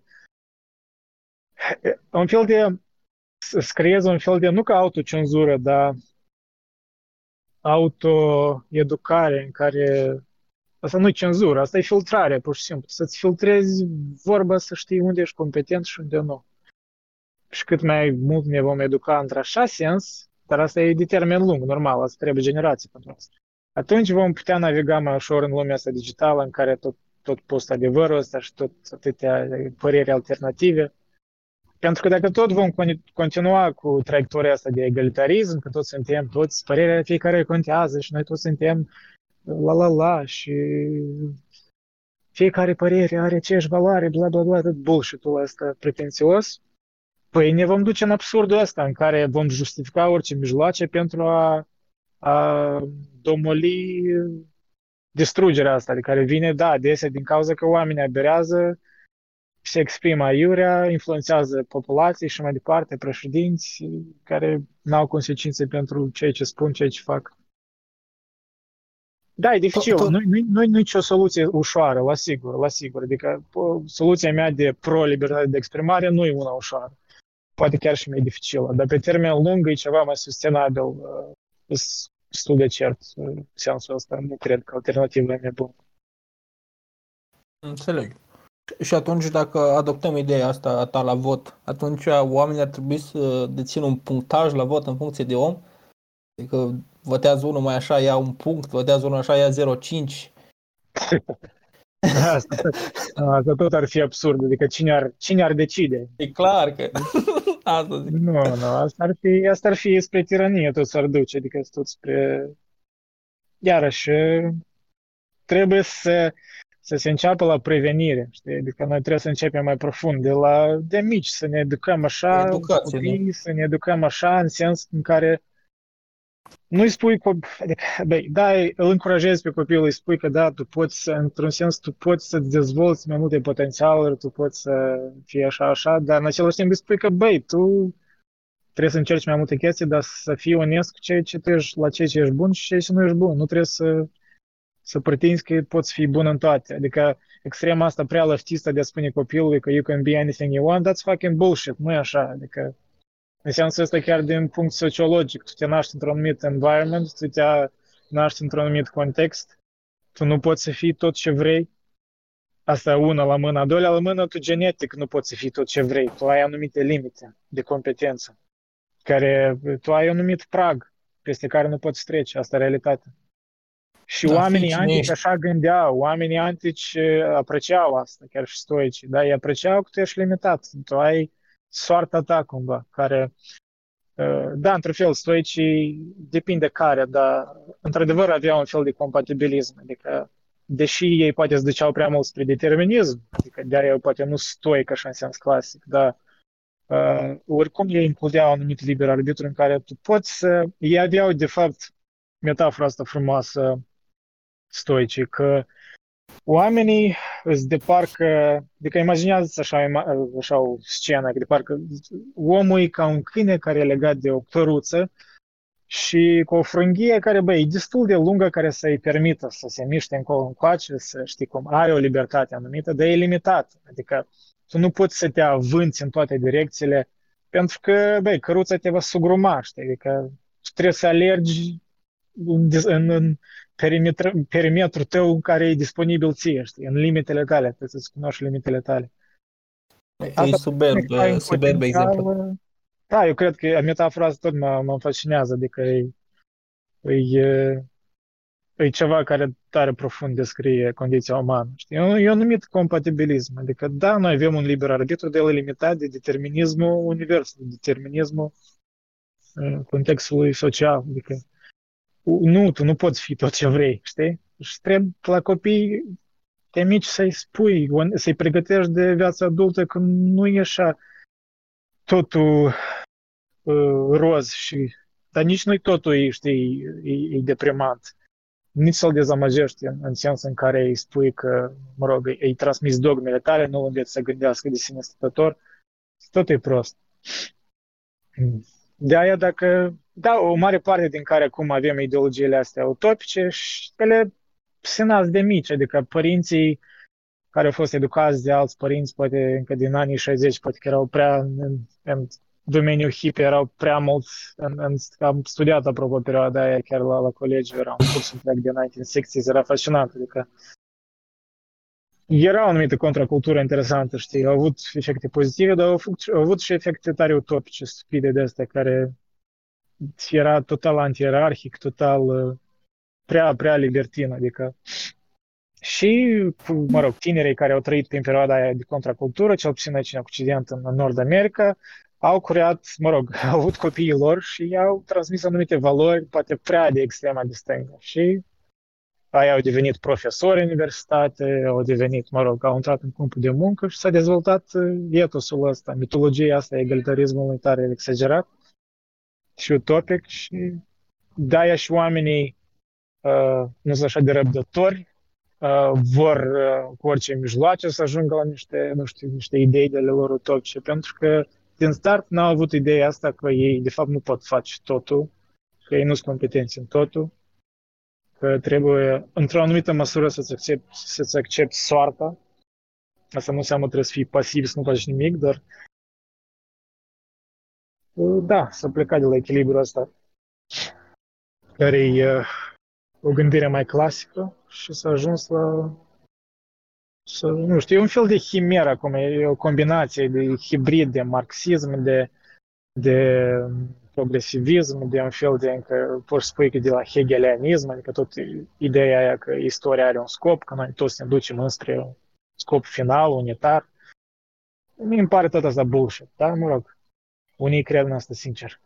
Și avem ceea ce avem. Da. Eu am fost uh, marcat în timpul discuției, să spun așa, pentru că uh, l-am, uh, pore- l-am in- cum să spun, am vorbit înainte de Nietzsche, știi? Și tot am adus subiecte, subiecte în care se potriveau exact. Eu am ajuns cumva să fiu uluit de cât a putut prezice omul ăsta exact. Vorbeam de că nu, ai niște limitări. Trebuie să devii cine ești. Și mi-a venit direct cartea lui Ece Homo în, în gând. Înainte spuneam de ar trebui să ne trasăm toți idealuri, să mergem către idealurile noastre, nu acelea standardizate. Și atunci m-am gândit direct de Beyond Good and Evil. Plus de lipsa valorilor și asta din așa grăita Zarahustra și alte cărți. Deci e, e, omul ăsta mi se pare pentru mine, nu știu, un profet, frate, care, care a prezis tot ce se întâmplă acum. Mai ales când în timpul Da, da, eu- discuției venim cu, cu subiecte care exact pe asta se potrivește din toate cărțile. E suluit. De, de-aia și cumva am spus că nici, adică eu nu sunt de acord cu multe chestii care le spunem, nu sunt de acord cu ele soluții de ale lui, dar uh, cumva e filosoful la care mă reîntorc adesea prin temele care vorbesc. Uh, Da, eu îmi pare că el e unul din cei mai relevanți acum uh, și îmi pare într-un mod bizar subapreciat, adică el e, da, filosof tipic care, mă rog, normiz, adică bă, primii entry-level, într-un fel, filosofi, știi, ăia care intră în filosofie, au de Nietzsche, știi, că el este el mai critică filosofii din trecut și mai departe și e mai atractiv așa, la, la modernitate. Dar uh, în același timp oamenii care îl cunosc, îl cunosc tare superficial, știi, din citate. Mie îmi pare, de fapt, el, da, într-un sens profund a fost profetic în multe chestii. Și noi, adică ceea ce a spus el că se va întâmpla în următorii 200 de ani, el chiar spunea despre asta, băi, până ce a avut dreptate. Ne aflam într-un nihilism, uh, încă avem niște chimere, niște valori semi-destruse din trecut care, peste care nu putem trece și poate nici n-ar trebui să trecem asta. E tot argumentul meu că ideea lui că putem crea ceva de, din zero e tot utopică, e prea optimistă. Adică mulți îl socoteau pe Nietzsche nihilist, dar el nu era nihilist, el uh, lupta împotriva nihilismului și el era de fapt prea optimist, aș spune. Uh, eu în sensul ăsta sunt mai, nu știu, mai Dostoevski, am poate știi, Dostoevski care nu, nu credea că poți crea așa valori din nimic, nu, nu oamenii nu pot așa ceva face, știi. În același timp nu sunt așa de religios ca Dostoevski, it's weird. mă, mă aflu la un fel de punte între ei. E bizar. Dar da, nici e fascinant, adică te aș recomanda să, să-l citesc oamenii. Dar e dif- dificil uneori, adică trebuie să cunoști context. Adică, de fapt, aș începe cu clasici mai, mai mult, mai, mai degrabă pe greci să citești, pentru că nici adesea face referințe la greci. Și la greci, și la Kant, de exemplu. Da, da. Schopenhauer, tot. La Schopenhauer mai ales. Da. În fine, Da, da, e băieți, unul cred din- că eu uh, plec, că azi uh, mi ajunge. Că am, am discutat destul. Dar voi, dacă vreți, mai continuați. Dar eu să o opresc înregistrarea și vă mulțumesc că ați participat. Că Aș mi-a Mulțumim părut și noi. interesantă discuția, adică și argumentele care le-ați prezentat. The same. Da, ne mai auzim. Uh, mersi. Ne mai vedem. Ok. Salut. Ciao, ciao. Salut. Deci, uh, Deci, la final, voi uh, tot conservator rămâneți. Acceptați ideile că nu trăim în uh, simulare, că e, nu, trăi, nu e determinism, că... Și așa mai Da. departe. Ideile clasice Eu- le, le acceptați, dar nu, Mm, Nu chestiile, clasice, nu. nu chestiile care au apărut între timp. Nu cred că trăim într-o simulare, uh, sunt compatibilist, cred că liberul arbitru și determinismul sunt compatibile, adică nu trebuie să fie să excludă reciproc și ce să mai spun. Adică nu e prea ești de Cam acord cu știința, nu? Uh, ce sens că nu se cu știința? Nu, e o Ideile simbioză, astea au venit știința din nu spune. știință, asta vreau să zic. Că n-au apărut, în- înainte nu erau. Când știința a evoluat, au venit și ideile astea. Eu știu că se vorbește despre simulări încă din Grecia Antică, Uh, adică Da, Mm. adică erau idei de dar Nu, tu când spui că nu sunt de acord cu știința, de, tu așa spui de parcă știința e o chestie unitară. Nu, adică sunt niște teorii în știință cu simularea asta. Nu e o chestie unanim, de fapt nici nu e mainstream. Așa că nu sunt de acord cu teoria asta, pur și simplu. Asta nu înseamnă că nu, nu apreciez știința sau ceva de asta. Da. Și, și știința a devenit filozofică de 10 ani încoace. adică tot prin niște teorii Da, se bazează e, pe- e, exact. Adică mă, îmi pare ironică declarația aia lui Stephen Hawking, da, câteva decenii în urmă, ori, mă rog, când a spus că știința e moartă. Că adică multe probleme, a, nu cu știința, dar filosofia e moartă, că multe probleme m, pe care filosofia le avea în vizor, acum știința le rezolvă. Și da, parțial sunt de acord că multe filosofie adică deja devine relevantă, că multe domenii care erau filosofice au devenit științifice, dar să spui în general că fiind, fiind, filosofia e moartă e naiv. Adică asta demonstrează acum în ce impas ajunge știința că își pune niște întrebări filosofice. Ei, e, filosofia din definiție nu poate dispărea pentru că ea e o chestie tare vagă care uh, nu o poți defini așa de exact. Ea mereu, asta e ține de, de mintea umană. Mintea umană percepe lumea și niște întrebări fundamentale care mereu vor exista. Da. Dar în același timp, știi, eu admit că filosofia e incompetentă în multe chestii, adică tu nu poți să lămurești totul prin filosofie. De e important să fie echilibrat, să înțelegi că există limitele competenței unui domeniu și să, unde știința e mai capabilă, să studiezi știința, să o apreciezi. În, acela, în, în același fel, eu nu cred că știința poate să-ți spună cum să te comporți adesea, ori cum să fii, adică morală, eu nu cred că știința poate învăța morală. Uh, ce înseamnă să e domeniu mai mitologic, mai religios. Mă rog, părerea mea, dar asta e. Etică, morală, da. Da, în fine, hai băieți, am plecat, voi mai discutați dacă vreți, ne mai auzim. Ei, ceau.